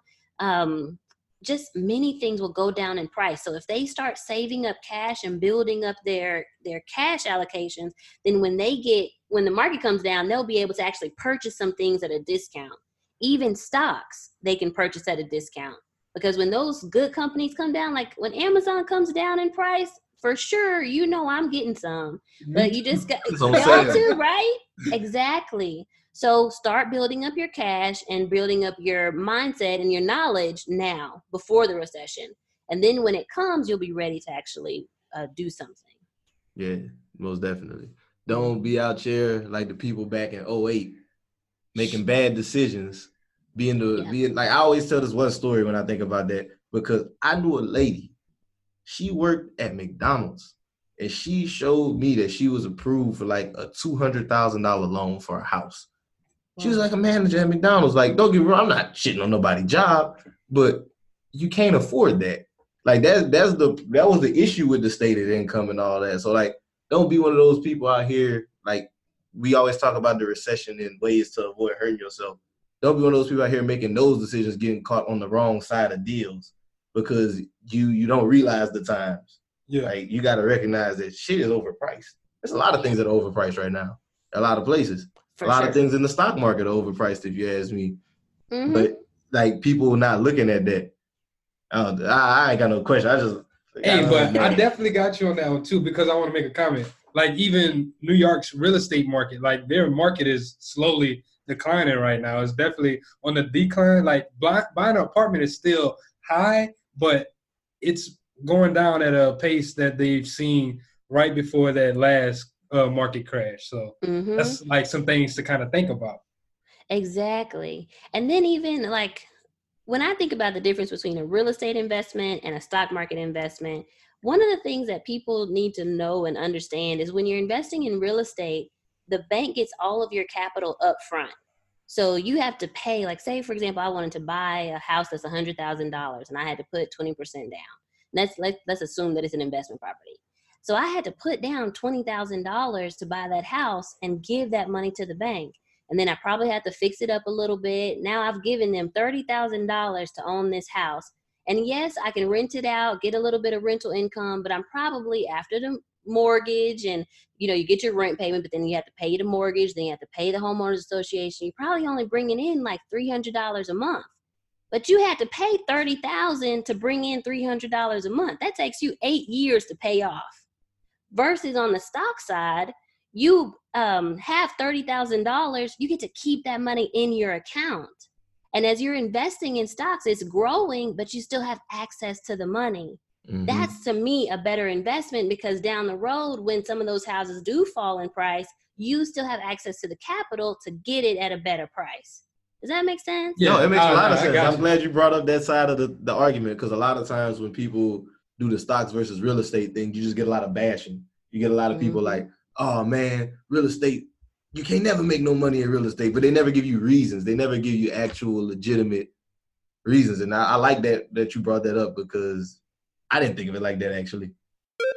Where'd you find your love for like oh, economics and everything? Sorry, I got um, a crazy dog.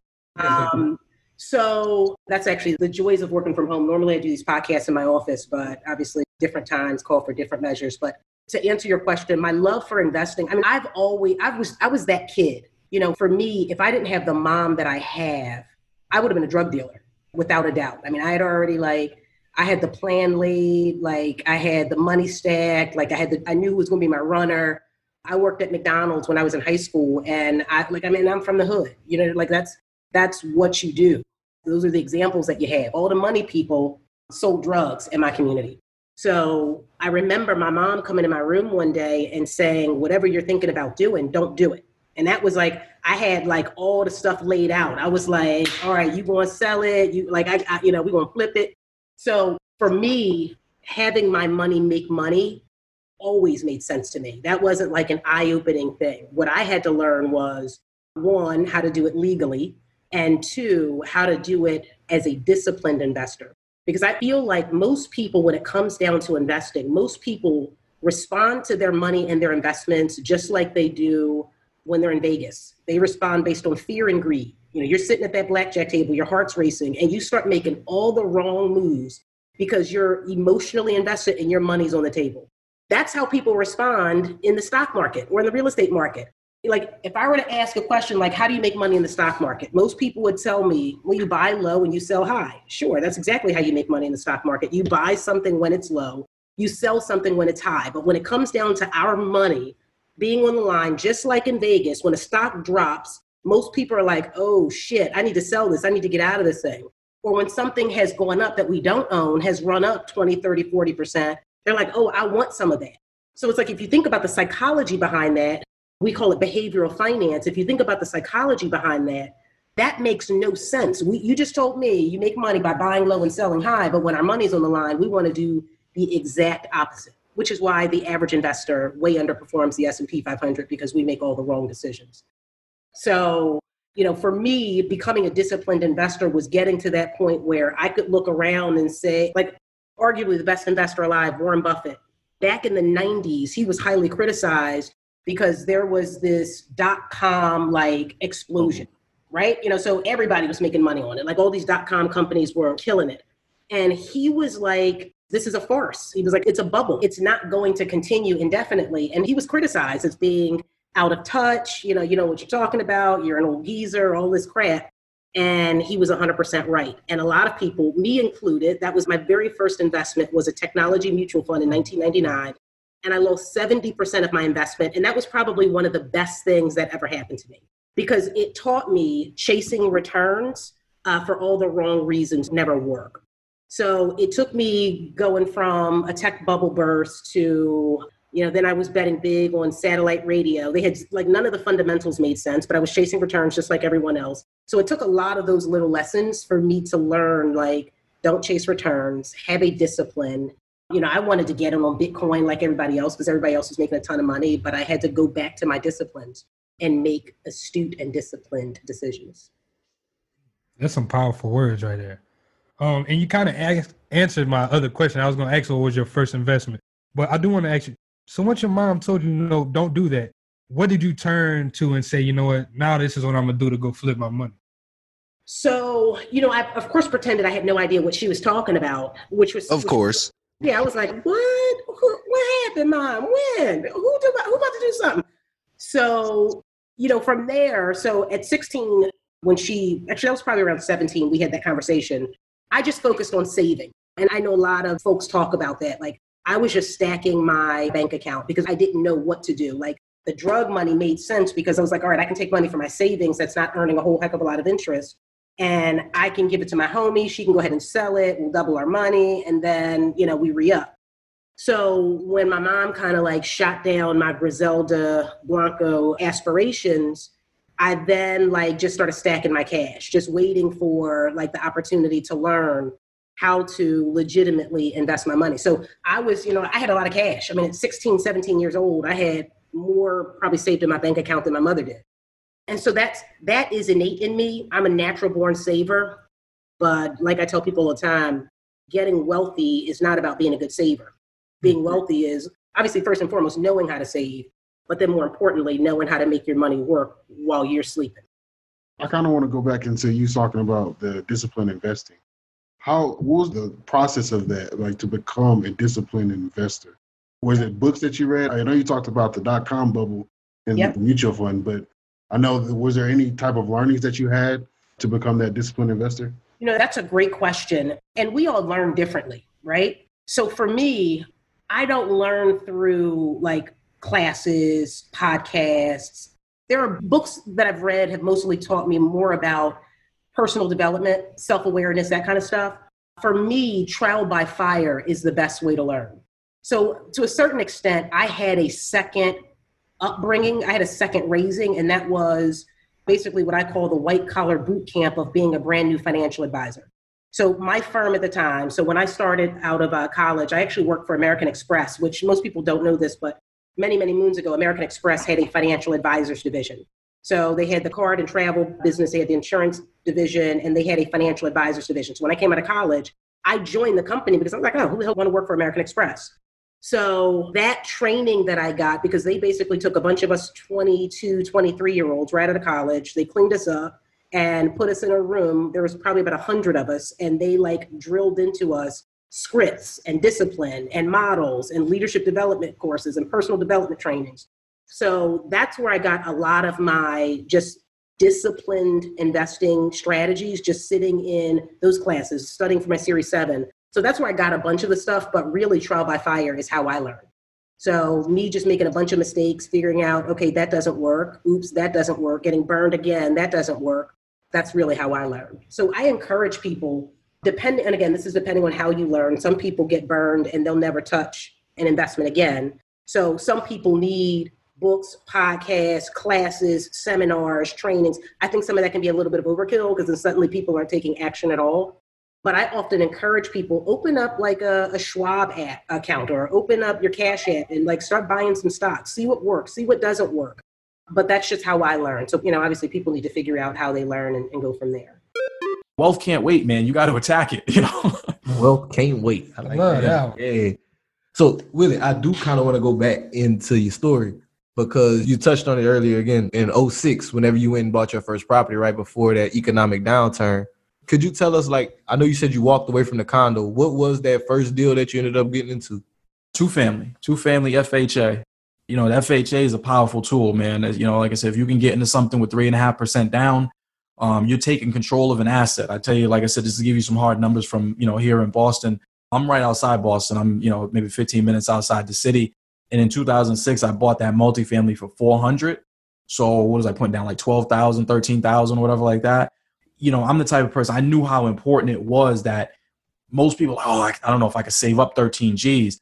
Dude, I had an extra, I was working two jobs and going to school and I borrowed like five G's from my mother. And, you know what I'm saying? So I did what I had to do to scrape that money together because I knew that once I got that asset, you know, my tenant was paying right from the jump 1700 my mortgage was 25 Damn. so you know like i said so it was right off the jump i was paying $800 for an apartment that i should have been paying 1700 for you know what i'm saying so and I'll tell y'all some others. The rents in here in Boston are crazy right now. that, was 2000. If y'all if y'all blown away with that, that was 2006, bro. I tell you some man, I'm renting out some stuff right now that I couldn't even afford myself, bro. it's crazy. But that's the thing though, is right, is and I, the thing, the reason why everybody else was getting foreclosed on and losing, I wouldn't say everybody else, but while you saw foreclosures start to tick up and people losing their homes, because they went out and bought single families, right? And if you lost your job, then you don't have any other income coming in.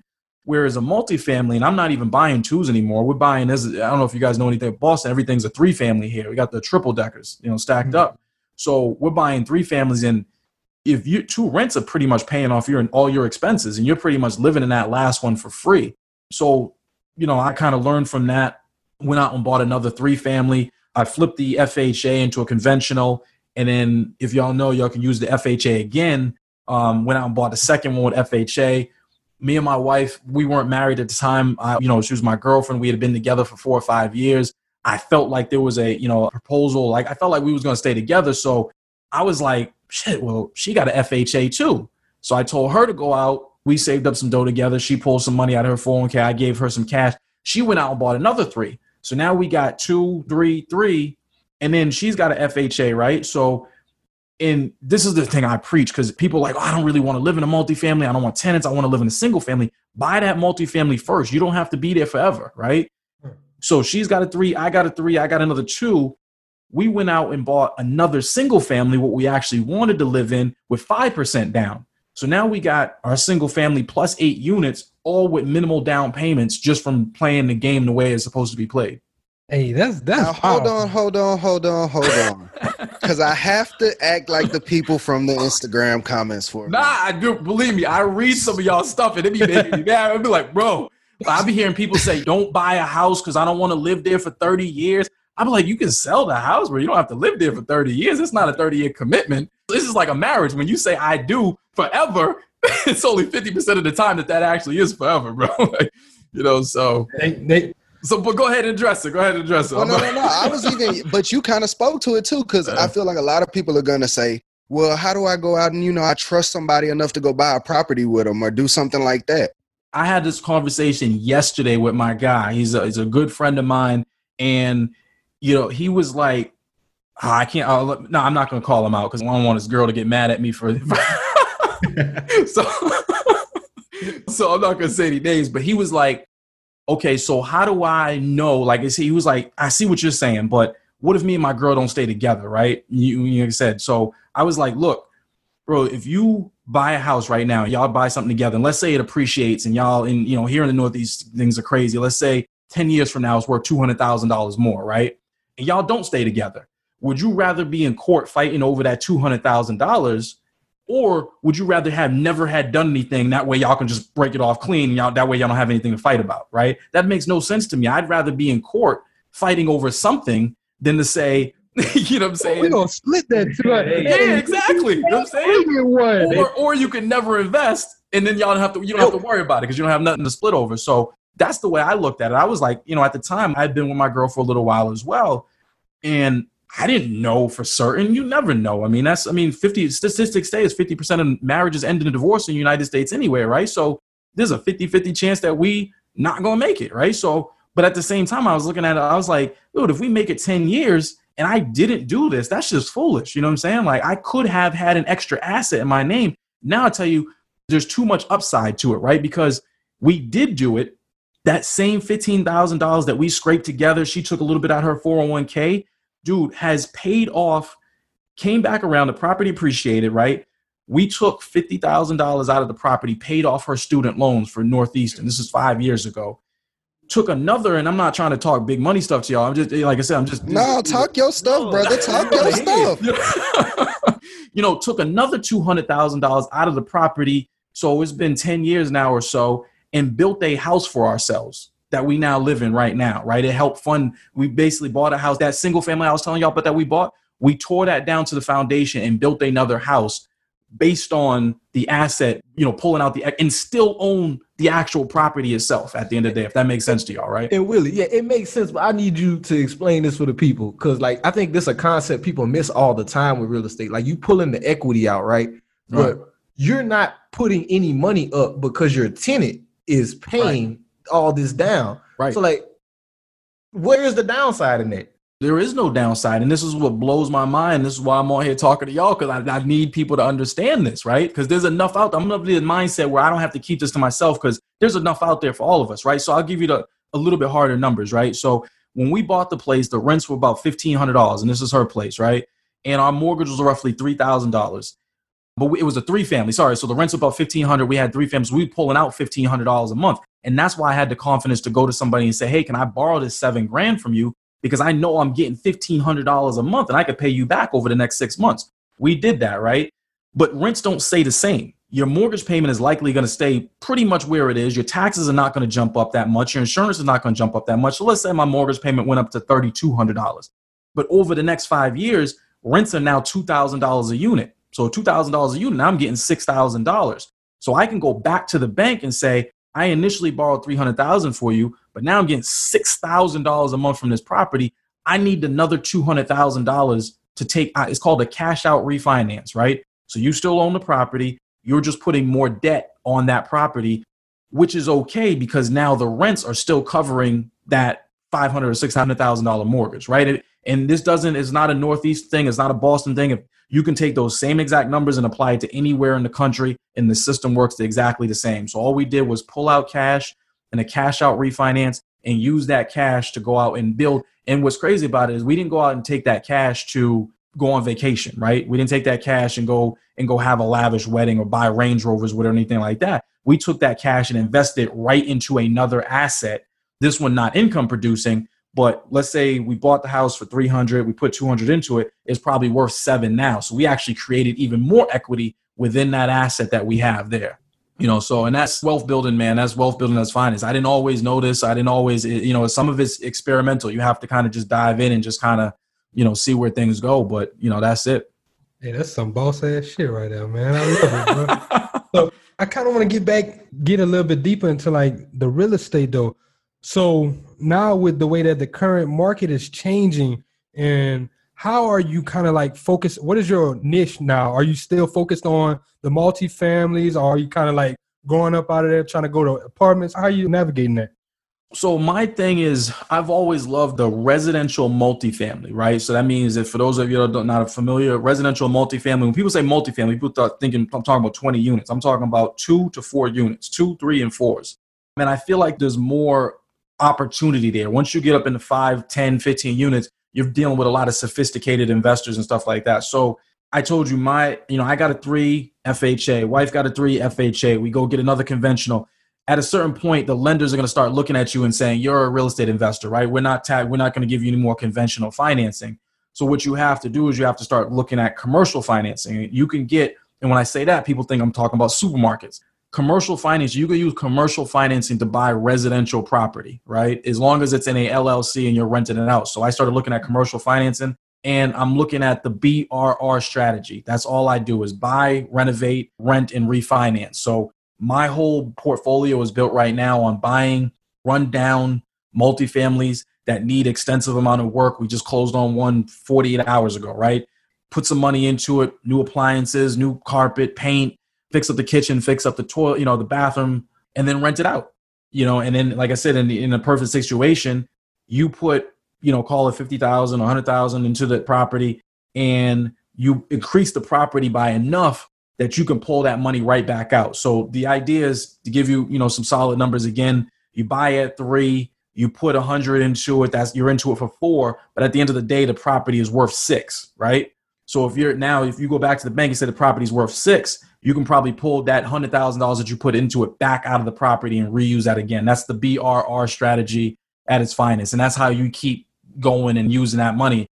And I know here's the other objection because I know a lot of people have talked about this before okay, well, Willie's got $100,000. I don't have $100,000. I can't run the BRR strategy. No, Willie doesn't. He doesn't have $100,000 sitting in a bank account chilling. That's private money. That's using your connections. That's using going out there and having a portfolio, under showing people what you're doing, hopping on stuff like this and putting your name out there. And then people say, well, how do I invest with you, right? I got a $100,000 sitting in a 401k or a self directed IRA that I'd love to tap into, lend to you I say, okay, I'll give you 8% on your money. That's more than you're getting in the stock market right now. 10% on your money, more you're getting in the stock market right now. They say, cool, well, I use that money for six months, do what I got to do, give them their money back. And now I'm basically sitting on a three family property that I bought with no money out of my own pocket whatsoever. Damn. That's a little deeper. That's a little deeper. That's the next level stuff. I mean, you maximize those conventional loans as much as you possibly can. But then the next level is that BRR you know, buy, renovate, pull the money back out and turn that and just keep going. And then again, if you tap into the private money side, then your problem is deal sourcing because now you could do as many deals as you want. You just got to find the right properties to actually go out there and flip. So, I do want to ask one thing. So you said you could get the commercial financing for properties as long as they in your LLC. Could you tell people a little bit more about that process? Yeah, yeah, sure. So, dude, this is the uh, y'all gonna get me deep right now. This is what this is what wealth building is all about, man. This is where you take it and your portfolio just explodes. When I found this out, because we get it on a smaller level, right? You know, my mother and my aunts and everything else used to do this, right? So when your Comcast bill get cut off, right? And your Comcast bill is like $400. I don't know if y'all have Comcast, but your cable bill down there, whatever the cable company is, or your electricity bill get cut off. People used to do it and they used to be like, well, my daughter don't, that has a clean social security number, right? So I'm gonna go throw the electricity bill in her name and get it turned back on. So it's the same exact concept, just on a professional scale, right? So when I go start an LLC, it's 123 Main Street. That LLC is, I'm going to start it up and put the LLC together. And I usually name it after the property that I'm going to buy, right? 123 Main Street or whatever it is. It has a separate tax ID on it. So I go get a, uh, you can pull this up on irs.gov. You can go get a new business identification number in two minutes. So now I have a separate entity and the commercial loans, they don't care. Commercial bank is going to say, as long as the property makes sense, as long as the property is cash flowing and you can get the rents from it, we'll loan that LLC, that brand new LLC, money to buy that property and fix it up and hold on to it. And tell you the truth, they would actually rather do that because when you own a property in your individual name and you live there, it's harder to get you out and foreclose on that property if you don't pay. Bank is like, hey, if that commercial loan you don't pay us, we're just going to take the property. You know what I'm saying? So, and the sweetest thing about this is, and, and I'm sorry, I'm going on a little bit of a you know, tangent here, right? Right. But the best thing about this is, is when you start to establish other businesses, right? Because that even if you hold that that one two three Main Street LLC, it's got a separate tax ID. The cool thing about it is, is that tax ID is just like a kid, right? It gets older and it starts to get credit. You sign, you co-sign on it initially, but then you start to build credit with that LLC, and then eventually that kid grows up and it goes out and gets his own credit. It gets his own credit cards. It gets his own line of credit, and then but you're in control of that kid, right? It's actually better than having a kid because your kid's gonna have his own thinking and own understanding and want to go do things and get married. This kid, you can control whatever he does or she does, right? So you start to use that credit to leverage yourself to go get even more assets, right? It's a snowball effect. It's, just kind of game, crazy. man. It's just a game with a whole bunch of layers. crazy, man. But that's where the books is coming in, man. I talked to y'all a little bit before we started. I was like, I'm sitting here writing, and I'm like, you know, what I thought was going to be one book turned into a three book series is cash flow secrets, business secrets. Cash flow secrets is all about maximizing that that conventional lending, right? Getting that mm-hmm. from one to ten units, and then after you do that, is turning it into a real business. Is using the LLCs. It's using the you know the LLCs and tax IDs to build that portfolio. And then wealth secrets is all about bringing it back home. Five two nine plans, preparing for the future, wills. How do you use land trust? How do you use living trust to make sure? So one of the things, and again, I'm off on a you know complete tangent, but one of the things I like about the living trust is you can um, and this is one of the things that my grandmother, if I could take it back for a second, one of my things my grandmother didn't do when she passed, she didn't have a will in place. When she passed, we found like three separate wills around the house that she had handwritten with separate dates and they didn't really make sense. And here in Massachusetts, you have to have it notarized or it's not legal. So it was chaos. People coming out of the woodworks trying to collect things and trying to, this is mine, I want the clothes and all this other stuff. So one of the things I promised my wife and I promised my family we would do is we would put some things in place to make sure that that never happened to us. So part of that is a will and then a living trust. A living trust says, I can now dictate how my money is used long after I'm gone, right? So living trust basically says, hey, I got a $500,000 in trust for my two kids. Little Willie can't have uh, more than $200,000 or $100,000 by the time he turns 21. The other $100,000 will not leave the trust unless he graduates from college. Once he turns 35, he can get the last $200,000. Um, or, you know what I'm saying? You could dictate it in any way you want long after you're gone. I could be dead for 20 years and still being, di- you're still dictating how my money is spent um, long. And that's what the living trust does. It allows you to make sure if you die and you have two heirs, right? You don't want your 19 year old, don't disrespect anybody's 19 because I was pretty mature kid at 19, but you don't want your 19 year old kid getting a half a million dollars that you just, you know, worked your whole life to build up. And now he's or she's chilling with it. The living trust basically says you can kind of dictate, hey, you got to graduate from college. Everybody loves McDonald's fries. So yes, you accused your mom of stealing some of your fries on the way home. Um, but the bag did feel a little light. Ba-da-ba-ba-ba. You got to get out of high school. And, mm-hmm. you know, I want you to, you know, not get a bulk of it at 25. I want you to actually get some of it at 35 to make sure that you this money lasts over your lifetime. You can even say, hey, you can never sell this piece of property. You have to invest in real estate and take over the family business, or you won't get any of this, you know, this stuff. So my wife and I kind of went out and said, here are the things that we want to do. If we get hit by a bus tomorrow, we can put these things in place. And obviously they'll change over time and everything like that. But at least if something happens to us, those assets are in place for us. Hey man, that's crazy, and that's the true power of wealth. Now this was the lit because so mind you, remember all of that money that I told y'all that I walked away from the closing table with, right? Mm-hmm. I had been, like I say, studying, you know, real estate, the stock market, all of these different things before I even bought my first property. So I'd seen I was sitting on all of this cash, just liquid as hell, on top of me generating monthly income from the property. Like, go put this shit in the stock market. Like, you know what I'm saying? Like, ding, ding, ding, ding, ding. Cause I'm like, what am I gonna do with all of this money? I'm Not like, just leave it in the bank. I'm, gonna, I'm not definitely not gonna put it in the bank. I'm gonna put this in the stock market. So I jumped immediately right into the stock market. S&P 500, sector ETFs, energy ETFs, healthcare ETFs, technology ETFs, Apple stock, dividend paying funds, just like, you know what I mean? Just really diversifying where I was putting my money and shit at because I had been reading Kiplinger's magazine and Warren Buffett books and just all of these different things that told me what to do when you do decide to get in the stock market. And at the time that I got in the stock market, 2015, stock market was bussing. The stock market was bussing. So from 2015 up until 2018, I turned like 16 grand into like $27,000 because what I ended up doing was pulling that money so that we can get the second property. So mm-hmm. now this is the story with the second property. So we doubled back with my girl at the time. And this process was way harder than my process, y'all. When I tell y'all, we looked at probably 10 different properties, had probably five different contracts.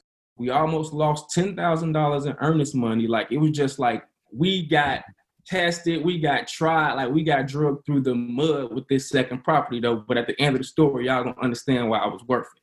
So, like, we went through all of these different things, man, and we were looking in these particular neighborhoods where the properties were 300, 400 grand, you know what I mean? We were just trying to max out with the number that NACA told us was the max. And that's another note if you're listening to this. Whatever they tell you the max is with NACA, that is not the max. Like, it's not. Like, whatever the rents are generating, on a property, that will determine the max that you can afford on a property, not what they tell you the max is. So don't listen to that shit. So when they tell you your max is four hundred thousand dollars, go and find you something that's eight hundred and fifty thousand dollars. As long as the rent can, uh, you know what I'm saying, cover that mortgage mm-hmm. and what you make can cover that, you can get that. Like so, don't ever limit yourself. You know what I mean? And I learned this through this process. So like I said, we was looking for whatever they saying the limit was, four units for three hundred, four hundred thousand dollars. Man, every deal went south. Every deal went south. Every deal went south. Like I say, one deal, we almost lost ten thousand dollars in earnest money, but it just so happens that a few days before the contract was up, and we almost lost it because we couldn't get the appraisal to go through. The shit just wouldn't appraise out. Like no matter what we did, no matter how we worked the numbers, it just would not appraise out. And they was holding on to our earnest money and um, we was just sick. So maybe like a week, a few days before the contract was up, bro, like, and I hate to say this, but it had to be God. Somebody broke into the property, bro, and stole all of the pipes and shit out of the property, and that made the contract null and void because the hmm. property was damaged. So we got all our bread back, and we was able to start looking again. So, at, yeah, yeah, yeah. So at this point, we go back into the mortgage office and it's this girl up in there and i hear her talking to my mortgage counselor about how she looking for a property that's $650000 when i heard that the limit was only $434000 i'm like shit.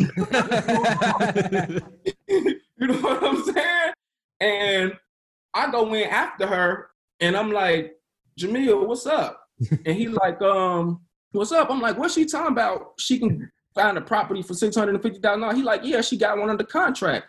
I'm like, so why this whole time I've been thinking that you could only get one for four hundred and fifty thousand dollars? He was like, man, I don't know. I'm sorry. Da, da, da, all that shit. I should have told you. I'm like, well, listen, it's up from here. Like, I'm gonna start looking in Logan Square, Wicker Park, Bucktown. These are like the high end areas where like the young rich people is living at in Chicago mm-hmm. right now. You know what I'm saying? I'm like, well, I'm gonna start going up north. He was like, all right, if you find something, let me know. And from there, man, the journey went on for million dollar multi units, man. And the first one we looked at, it was cool. We put an offer in on it. We got beat out. The second one, this is the craziest shit in the world. We put an offer on it. The people told us no, walked away from us. We went and looked at two or three properties. Then we looked at the one that we live in now that we found, the second one. We got a contract on this property, right? Mm-hmm. And then the people from the property who told us no to our offer, they called us back and said, you know what, we want to take y'all offer. So now we had to decide, like, oh man, which one we want. So the difference in properties were that one was a three unit, it was generating beautiful amounts of rent. The price on it was kind of high, but they was gonna give us a decent amount of money back. And the one that we're in now that we ended up getting, it was a four unit. It was a three unit building in the front and a big, beautiful coach house in the back, like big, beautiful coach house where you can like see the city skyline, all of these things. And the house is like decked the fuck out. It's amazing. So this is considered a four unit. So this is a building in the front and a house in the back on the same lot. Hmm. So I'm just like, shit, make it make sense. Like, let's go for the one that got the house on the lot. like that just makes sense to me. So that's the one we ended up going after. That's the one we ended up getting. And with this deal, we had to come off a whole lot of cash. We had to get the seller to work with us, and everything played out. So the seller had to give us a big chunk of cash, which we used to buy the interest rate down to 0.8%, which is what made the mortgage affordable. Again, yeah, y'all heard that right. 0.8% interest rate, boy, on a million dollars. You hear me? Let them know. I'm out here doing that shit. That's a 0.8% interest rate on a million dollar property. You heard? Yeah. Like, God, NACA did that. So anybody telling you anything bad about NACA, tell them get the fuck on. NACA did that for us. Let them know. As long as the cash flow justified As long as it justified, you legit. So dude gave us the money back, and we needed to come up with 70 grand on our own. So I had some bread. She had saved up her 20 grand that she needed to save up. And then I'm like, man, where am I gonna get the rest of the money from? Oh yeah, you got $25,000 in the stock market that you done profited shit, 13 grand from. Go ahead, pull that. And I pull all of that out. No fees, no penalties. When you got a cold ass accountant, they write that shit up like bing, bing, bing, bing, bing, bing. Get up out of there. Like, you know what I'm saying? Like, I ain't had no fees, no penalties on me pulling anything out of my, you know what I mean, stocks, uh, Roth IRA, none of that. So, man, we cashed out on that deal, bro. And we made two deals, $1.4 million worth of assets with $70,000 of our own money. That is shit. $1.23 million worth of equity we sitting on, pretty much. Yeah. Yeah. On top of the shit going up, you know what I'm saying? It's not going down because I'm adding value to the properties again. Like keep in mind, I'm upgrading There's people moving out and you know fixing on roofs and all of these different things. And I'm doing all of this stuff on my Instagram too because I'm starting to do a lot more um video and just like visual insight of like what it takes to be a landlord and all of the different things you're gonna have to deal with and go through as a landlord. And um yeah, I'm building equity in these places, man. This shit is skyrocketing in value because of the neighborhoods that they're in. So the equity is gonna keep going up. And on top of that, man, both of these motherfuckers is cash flowing. Like I'm not spending no money out of my pocket for them. They're taking care of themselves. In the one four unit, the first four unit, I'm making profit on that because somebody moved in the one that I live in. It's my best friend, you know what I'm saying? But mm-hmm. still, like I had to protect the asset by putting somebody in there that I knew because now I could tell you, like, yeah, you ain't supposed to move out, but get the fuck out of here. Y'all ain't got like no security team that's I was just about to ask you knocking doors. Like, yo, who live here right now? Like, as long as the mortgage getting paid, they don't give a fuck. Like, you know what I'm saying? And after you close, you're not even really dealing with knocking no more. You're just dealing with your bank. Like, so if you got Citibank, Bank of America, that's who they deal with as far as the financing goes with NACA, Citibank and Bank of America. Hmm. So they definitely not sending no motherfuckers out knocking on your doors, motherfucking driving past your house, seeing if you still live there, checking the mailbox to see if your name on it, any of that type of stuff. As long as you're paying your mortgage, so all of that stuff about you got to live that forever and all that, it's not necessarily true if you do things the right way. Don't be not paying your mortgage, moving out, doing a whole bunch of dumb shit, letting motherfuckers sell dope out your building and all that type of shit. You know what I'm saying? But when you do things the right way, handle your business the right way, man, it's ways around everything. Yeah. And see, a lot of people they watch HGTV and they Right. enjoy watching it and like they love the real estate thing. Right, But they'll right. never take the action like you did and go They out won't. and actually learn. So Right. what was the moment like whenever you was like, man, to hell with just watching this shit. Let me just go and do it. I it. got you. I got you. I, I'm ready right now. I'm ready for that question. You had me jump before you even asked me. So pretty much how it happened with me, man. I actually made a decision that most people make in life. They actually take the amount of money that they make. You know, you know what I'm saying? They actually living, they actually living life off of, you know, income. Like, you know, from hard earned income versus living li- life off of passive income, like from rental property or something like that. So I'm actually the money that I made off a commission check, I saved about two or three checks and I went and bought me a BMW 750 Li cash. You can go down on my Instagram page and you'll see it. I bought the car, I put a little work into it, and I drove it for a while. And I was like, man, now I'm going backwards. I just now took X amount of money out of my account and I know my overall goal is to invest. So I started finding myself going backwards just like everybody else do. You, you can't do that. So pretty much what I ended up doing, man, I sold my BMW, $18,000 cash. At the time, I was getting ready to close on two other deals by helping somebody buy real estate. I was getting paid 3% off of that. So I was probably about to get $6,000 off each one of those checks. I took that 18, added that 12 to it. I was sitting with about maybe $27,000, $28,000 in my account. I went to another real estate meetup.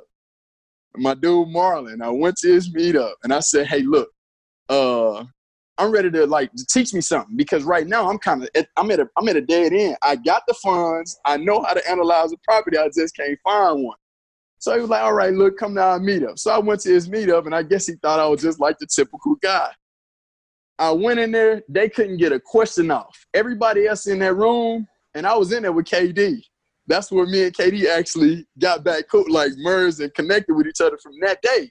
He's sitting right. He's sitting right across me. Every time they ask a question, I got it. Ask another, I got it. I got it. I got it. So I kept asking all of their questions because I had been studying it for two or three years. I'm like, man, this is a, a beginner class. I don't need beginner classes. I know how to analyze a property. I got the funds. I need a deal. I don't need nothing else. She teach me how to find a deal. So after the meeting was over with, I went up to him and I said, hey, look, I ain't gonna lie. I feel like you bullshitting me today.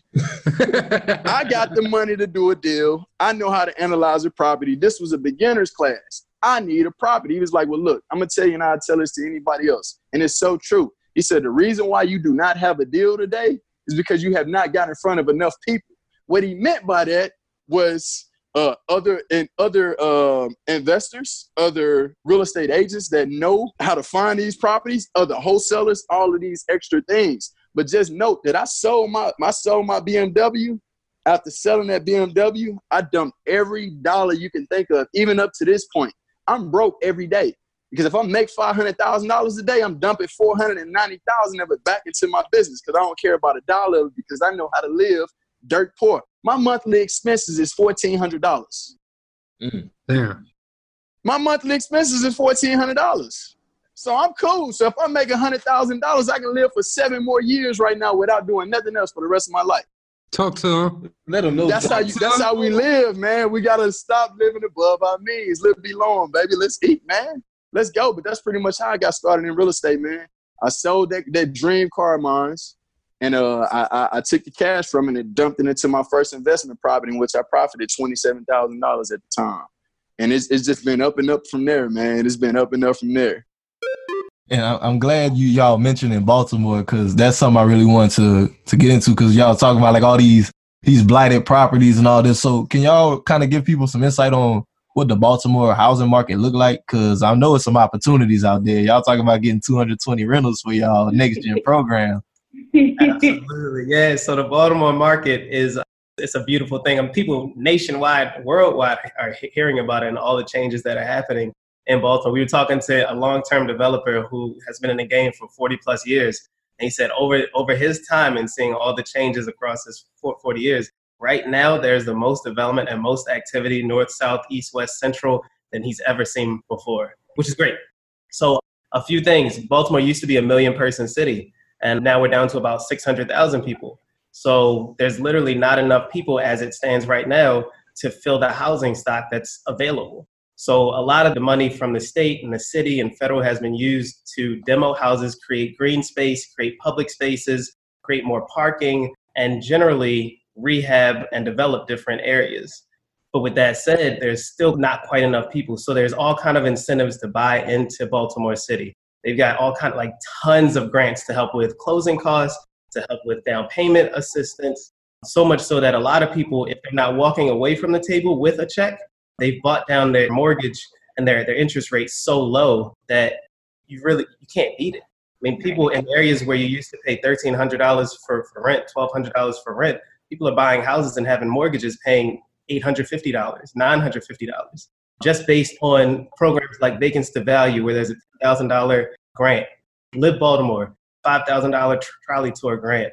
Live near your work programs for all these different hospitals and institutions. And Baltimore City as a whole has a Live near, near your work program also. $2,500. Johns Hopkins, $17,000. I mean, the list goes on and on and on. It's crazy. Program. And all of these programs and all these grants are stackable right? So you get 10,000 plus the 17 from Hopkins, plus five from this, plus 2,500 from that. Next thing you know, you've gone to the table and you ain't even have to write a check. It's crazy how much development Oh. is happening here. It's insane. I gotta live there to do this. Right. Yeah. Well, so these are owner occupied grants. So this is the, one of the first couple of things we have to ask. People are like, they're, you know, investors come in, well, what grants can I get? I'm like, sis, they're not paying you to make the money, but you can use these same grants for multi. So you think about house hacking, you buy a multifamily, and you take advantage of all these owner occupied grants. And that's how you, I mean, in all, all honesty, that's how you really start to do some really dope stuff because you're not paying any money to buy a house for somebody else to pay your mortgage, right? Think about what that means for your monthly expenses, what you can save, and then you can go ahead and buy whatever the hell you want, right? And so, for example, I'll, I'll use an example for what Chloe was just talking about, right? So we had a house, one that we had done ourselves, um, and had listed for like two thirty or whatever, and the buyer got the ten thousand dollar vacant to value grant because the house was vacant when we bought it.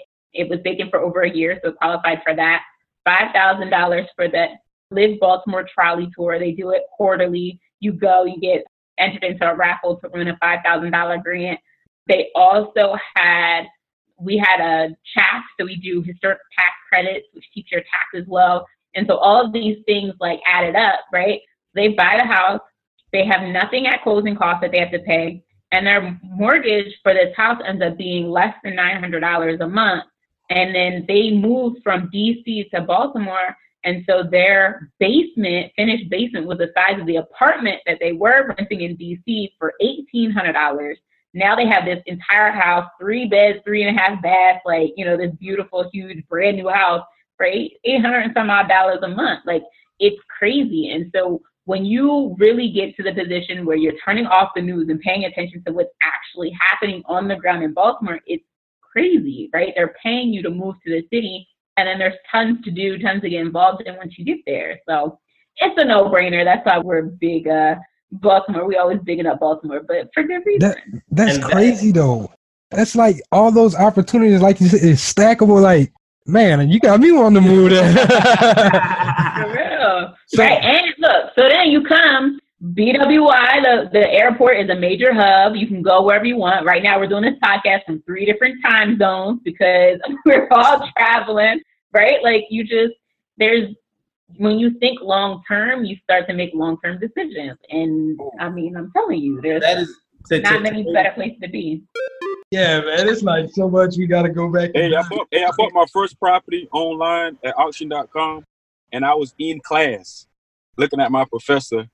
I'm looking at my phone. He up there teaching, and I bought my first property. And when they told me that you won the auction, I ran out the classroom. I think you probably thought I had to go to the restroom or something, but I went out. I was so excited because you said you are the winning bidder, and man, I didn't know how to. I didn't know how to act, man. After that, wow, that's crazy, bro. Man, That- I, I, one thing before we go into anything, bro. Like I know y'all just heard this amazing story, and I know y'all heard how this played out for my brother. But I don't want anybody to pass over the part. We talking about this sacrifice, everything, that staying in your own lane. That shit's so major, man. Hell yeah, it was it was a real sacrifice, man. I'm talking about not buying no clothes, no shoes, not celebrating nothing. I mean, um, going to get a dollar burger if I had to, to try to make it. My girlfriend at time, she was on food stamps, so that's how we was, you know, I was staying basically staying with her. You know how that worked with the food stamp, Section Eight, all that kind of stuff. So I was just staying with her basically, and I told her that we weren't going to be celebrating no more birthdays, no Christmas, no nothing. I mean, she my wife now, and it was all worth the sacrifice. It was all worth the grind because she was right there with me, and you know, she didn't. See, it was it's so hard because the first thing other women see is that friends going on vacation and friends going on trips, and you as a man, you see your buddies going on trips and vacation and things of that nature, and you have to be so focused, man, and so aware because you got to know pretty much where you headed. You know where you going, and you can't worry about what your friends telling you or what your friends saying. Hey, man, we're going to the club tonight. Do you want to come hang out? It's a lot, man. You're gonna lose some friends in the process because your vision is just so is just so much out there, you know, till it's just ridiculous. And a lot of people they never change their ways. They'll continue to live the same way over and over, year in, year out. Ten years later, they're doing the same thing, and you just, you know, you can't think the same. You have to be able to elevate yourself. So, did you initially get some backlash from her from for that though? From like, which one? Did you have, uh, whenever you told like broke it down to like, look, this is what we about to do, like, because I know women, I know it's it's not just that's just not. right, right. Hey, let's do it. Yeah, it was. I mean, it was not that simple. I wish she was here now. She actually on the way. She actually headed here, but um, no, it was a battle. Not too too bad, but it was a battle pretty much throughout the process because we got to the point where I had to actually sit her down at the table and explain pretty much year by year what my vision was. And once she saw, okay, man, he bought the first property. Okay, another property. Now it's another property. So she know I wasn't just sacrificing for nothing. So if you once you can see it and touch it, she then realized this man is for real. You know, and then I wasn't at that time I wasn't going out buying nothing. No Gucci, no new car, no nothing. I had two old cars. I had an old Cadillac that was paid off, and I had an old Taurus that was paid off. But I'm looking at these young guys and older guys, and you know, people pull up beside you, but you you in this old car with no air conditioner, no heat. But it's uh, to me, it was just a sacrifice and a grind. And I mean, you look at other people, they pull up beside you in the new cars. You like, you know, I salute you, but you have a bigger vision, man. You have a bigger goal at hand. And once everything start turning, man, it was just, it was just ridiculous. It only took me really one year of sacrifice. Hmm. Man, That. That's crazy. You talked about I'm talking about I'm talking about analyzing everything. I mean, analyzing all your bills. The hmm. bills that that you have that don't make sense, get them out of there. It don't even matter. Live off the bare minimum. Save as much as you can save, and have a vision and gain knowledge at the same time while you're saving your money. Hmm. this man is preaching right here. Kelly, what you add? You talked about like uh, buying the property on auction.com. How did you hear about auction.com? Like, I didn't even know that was a thing that you can just go online and find an auction.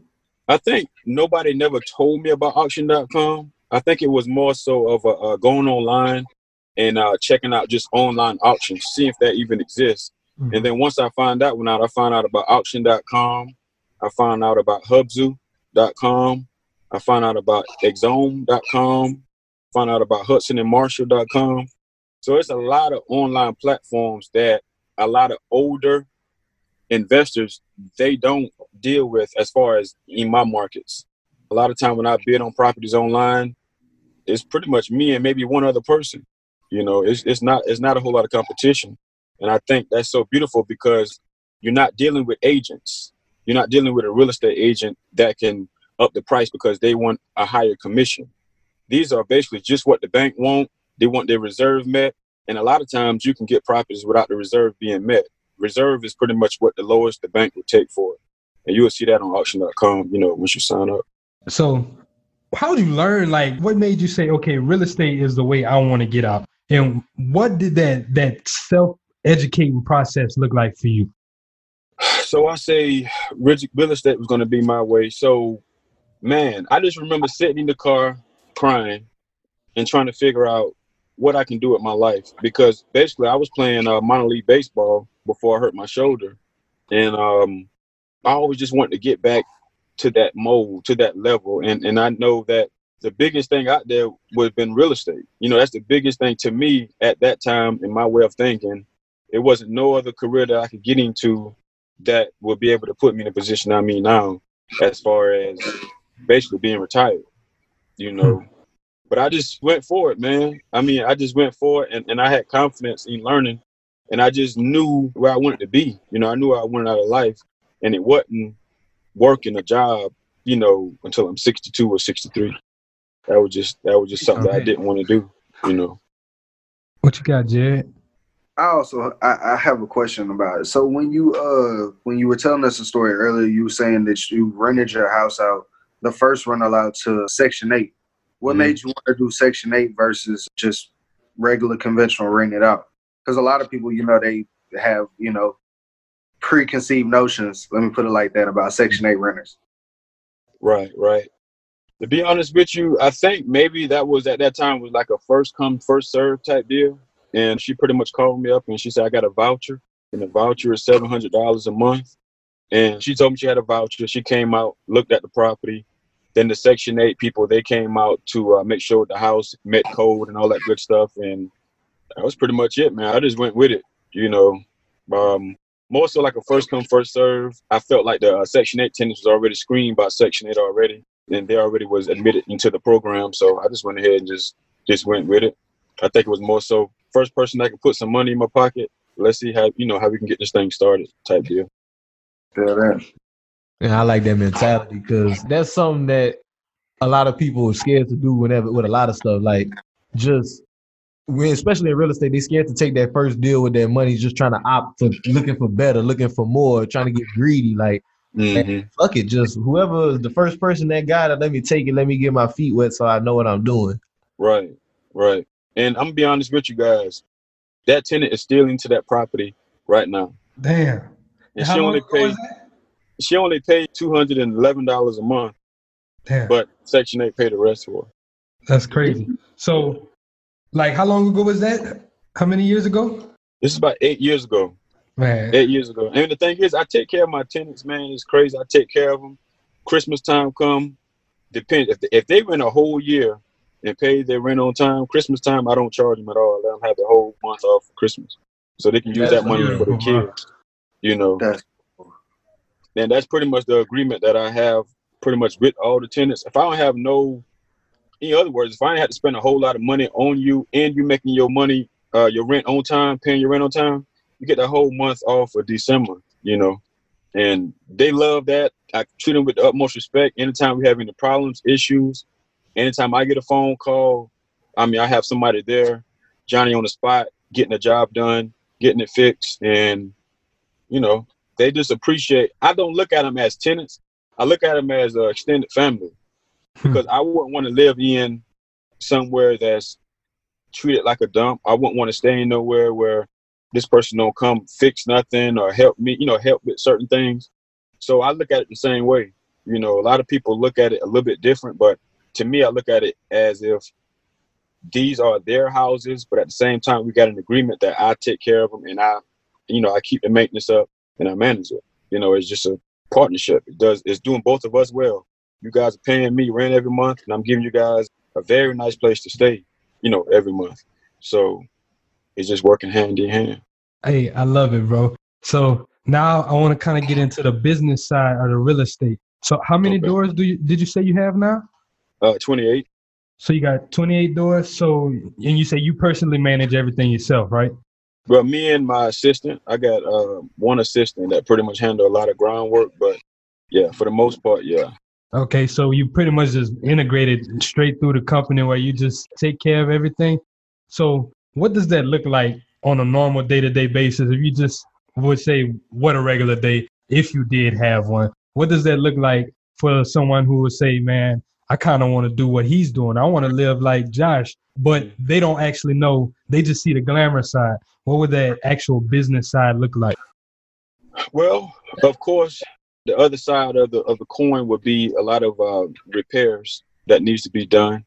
And don't get me wrong, I have a couple of crews and I have a couple of handymen that I can call, but then at sometimes they may be tied up on another job or another project and maybe they can't get there right then and there on the spot. So I mean, me having to call three or four uh, other, you know, qualified handymen that I work with to be able to, you know, fix and address a problem or issue. When tenants move out of properties, sometimes they can leave them a, a complete mess. I'm talking about I've seen maggots in refrigerators that you have to clean out, carpets that have to be pulled out because of, you know, of, of real bad smells. I mean, you know, the list goes on. Um, sometimes if a tenant is late with rent, you know, filling out uh, eviction notices, just different little things. You know, you have your ins and outs. Now, one good thing is I don't have to deal with that uh, quite often, but you know, you have to you have to be there to kind of manage certain things or have somebody in place to manage certain things. You know, at one point, um, I almost got my insurance taken off for one of my properties because I didn't realize the tenant had so much trash and debris and stuff in the backyard. Till you know, even a situation like that where your insurance company will call you and say, basically, we're gonna get rid of your insurance if you know um, we don't get the debris and all that kind of stuff, you know, cleaned up, fixed up. You know, so it's a um, you got to treat it. I mean, you got to treat it like a business, and you got to make sure that you know all your properties in good standing, good shape, especially Section Eight properties. And that's pretty much it, man. I mean, it's it's you have your good days, you can have your bad days, but for the most part, my good days overdo my bad days because I can sit home and not have nothing to do. And for the most part, I don't work on my properties personally. A lot of time when I do my fix and flips, I may drive to my properties and I'll do, you know, certain things. I may pressure wash my own house or do certain little things to kind of cut costs. But for the most part, you know, I'm I'm pretty much free, man. Just ride around and look at properties, hit the gym, you know, things like that. Thank you for tuning in to this episode of the BWR podcast. If you enjoy these clips, please scroll down to the show notes and check out the timestamps so you can go listen to the full episodes. Also, be sure to sign up for the YouTube party. You don't want to miss out. Once again, like I said, we'll be having cash prizes, previous guests. You'll even be able to get some of your questions that you have answered. This will all be done via Zoom and YouTube Live. We hope to see you next week. This is Jalen from Black Wealth Renaissance signing out. Peace.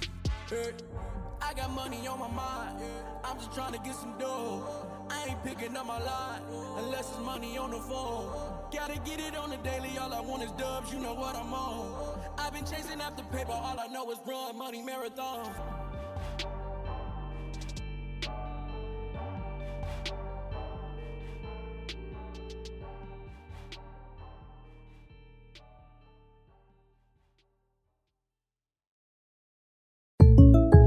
When something happens to your kitchen, you might say, This is ludicrous. But that won't fix your home. That will only get you the rapper, Ludacris. Having trouble? Don't panic. Don't be alarmed. You need to file a claim? Holla at State Farm. Like a good neighbor, State Farm is there. That's right. You can file a claim on the app or call us. Thanks, Mr. Chris. No matter how ludicrous the situation, like a good neighbor, State Farm is there. State Farm, Bloomington, Illinois.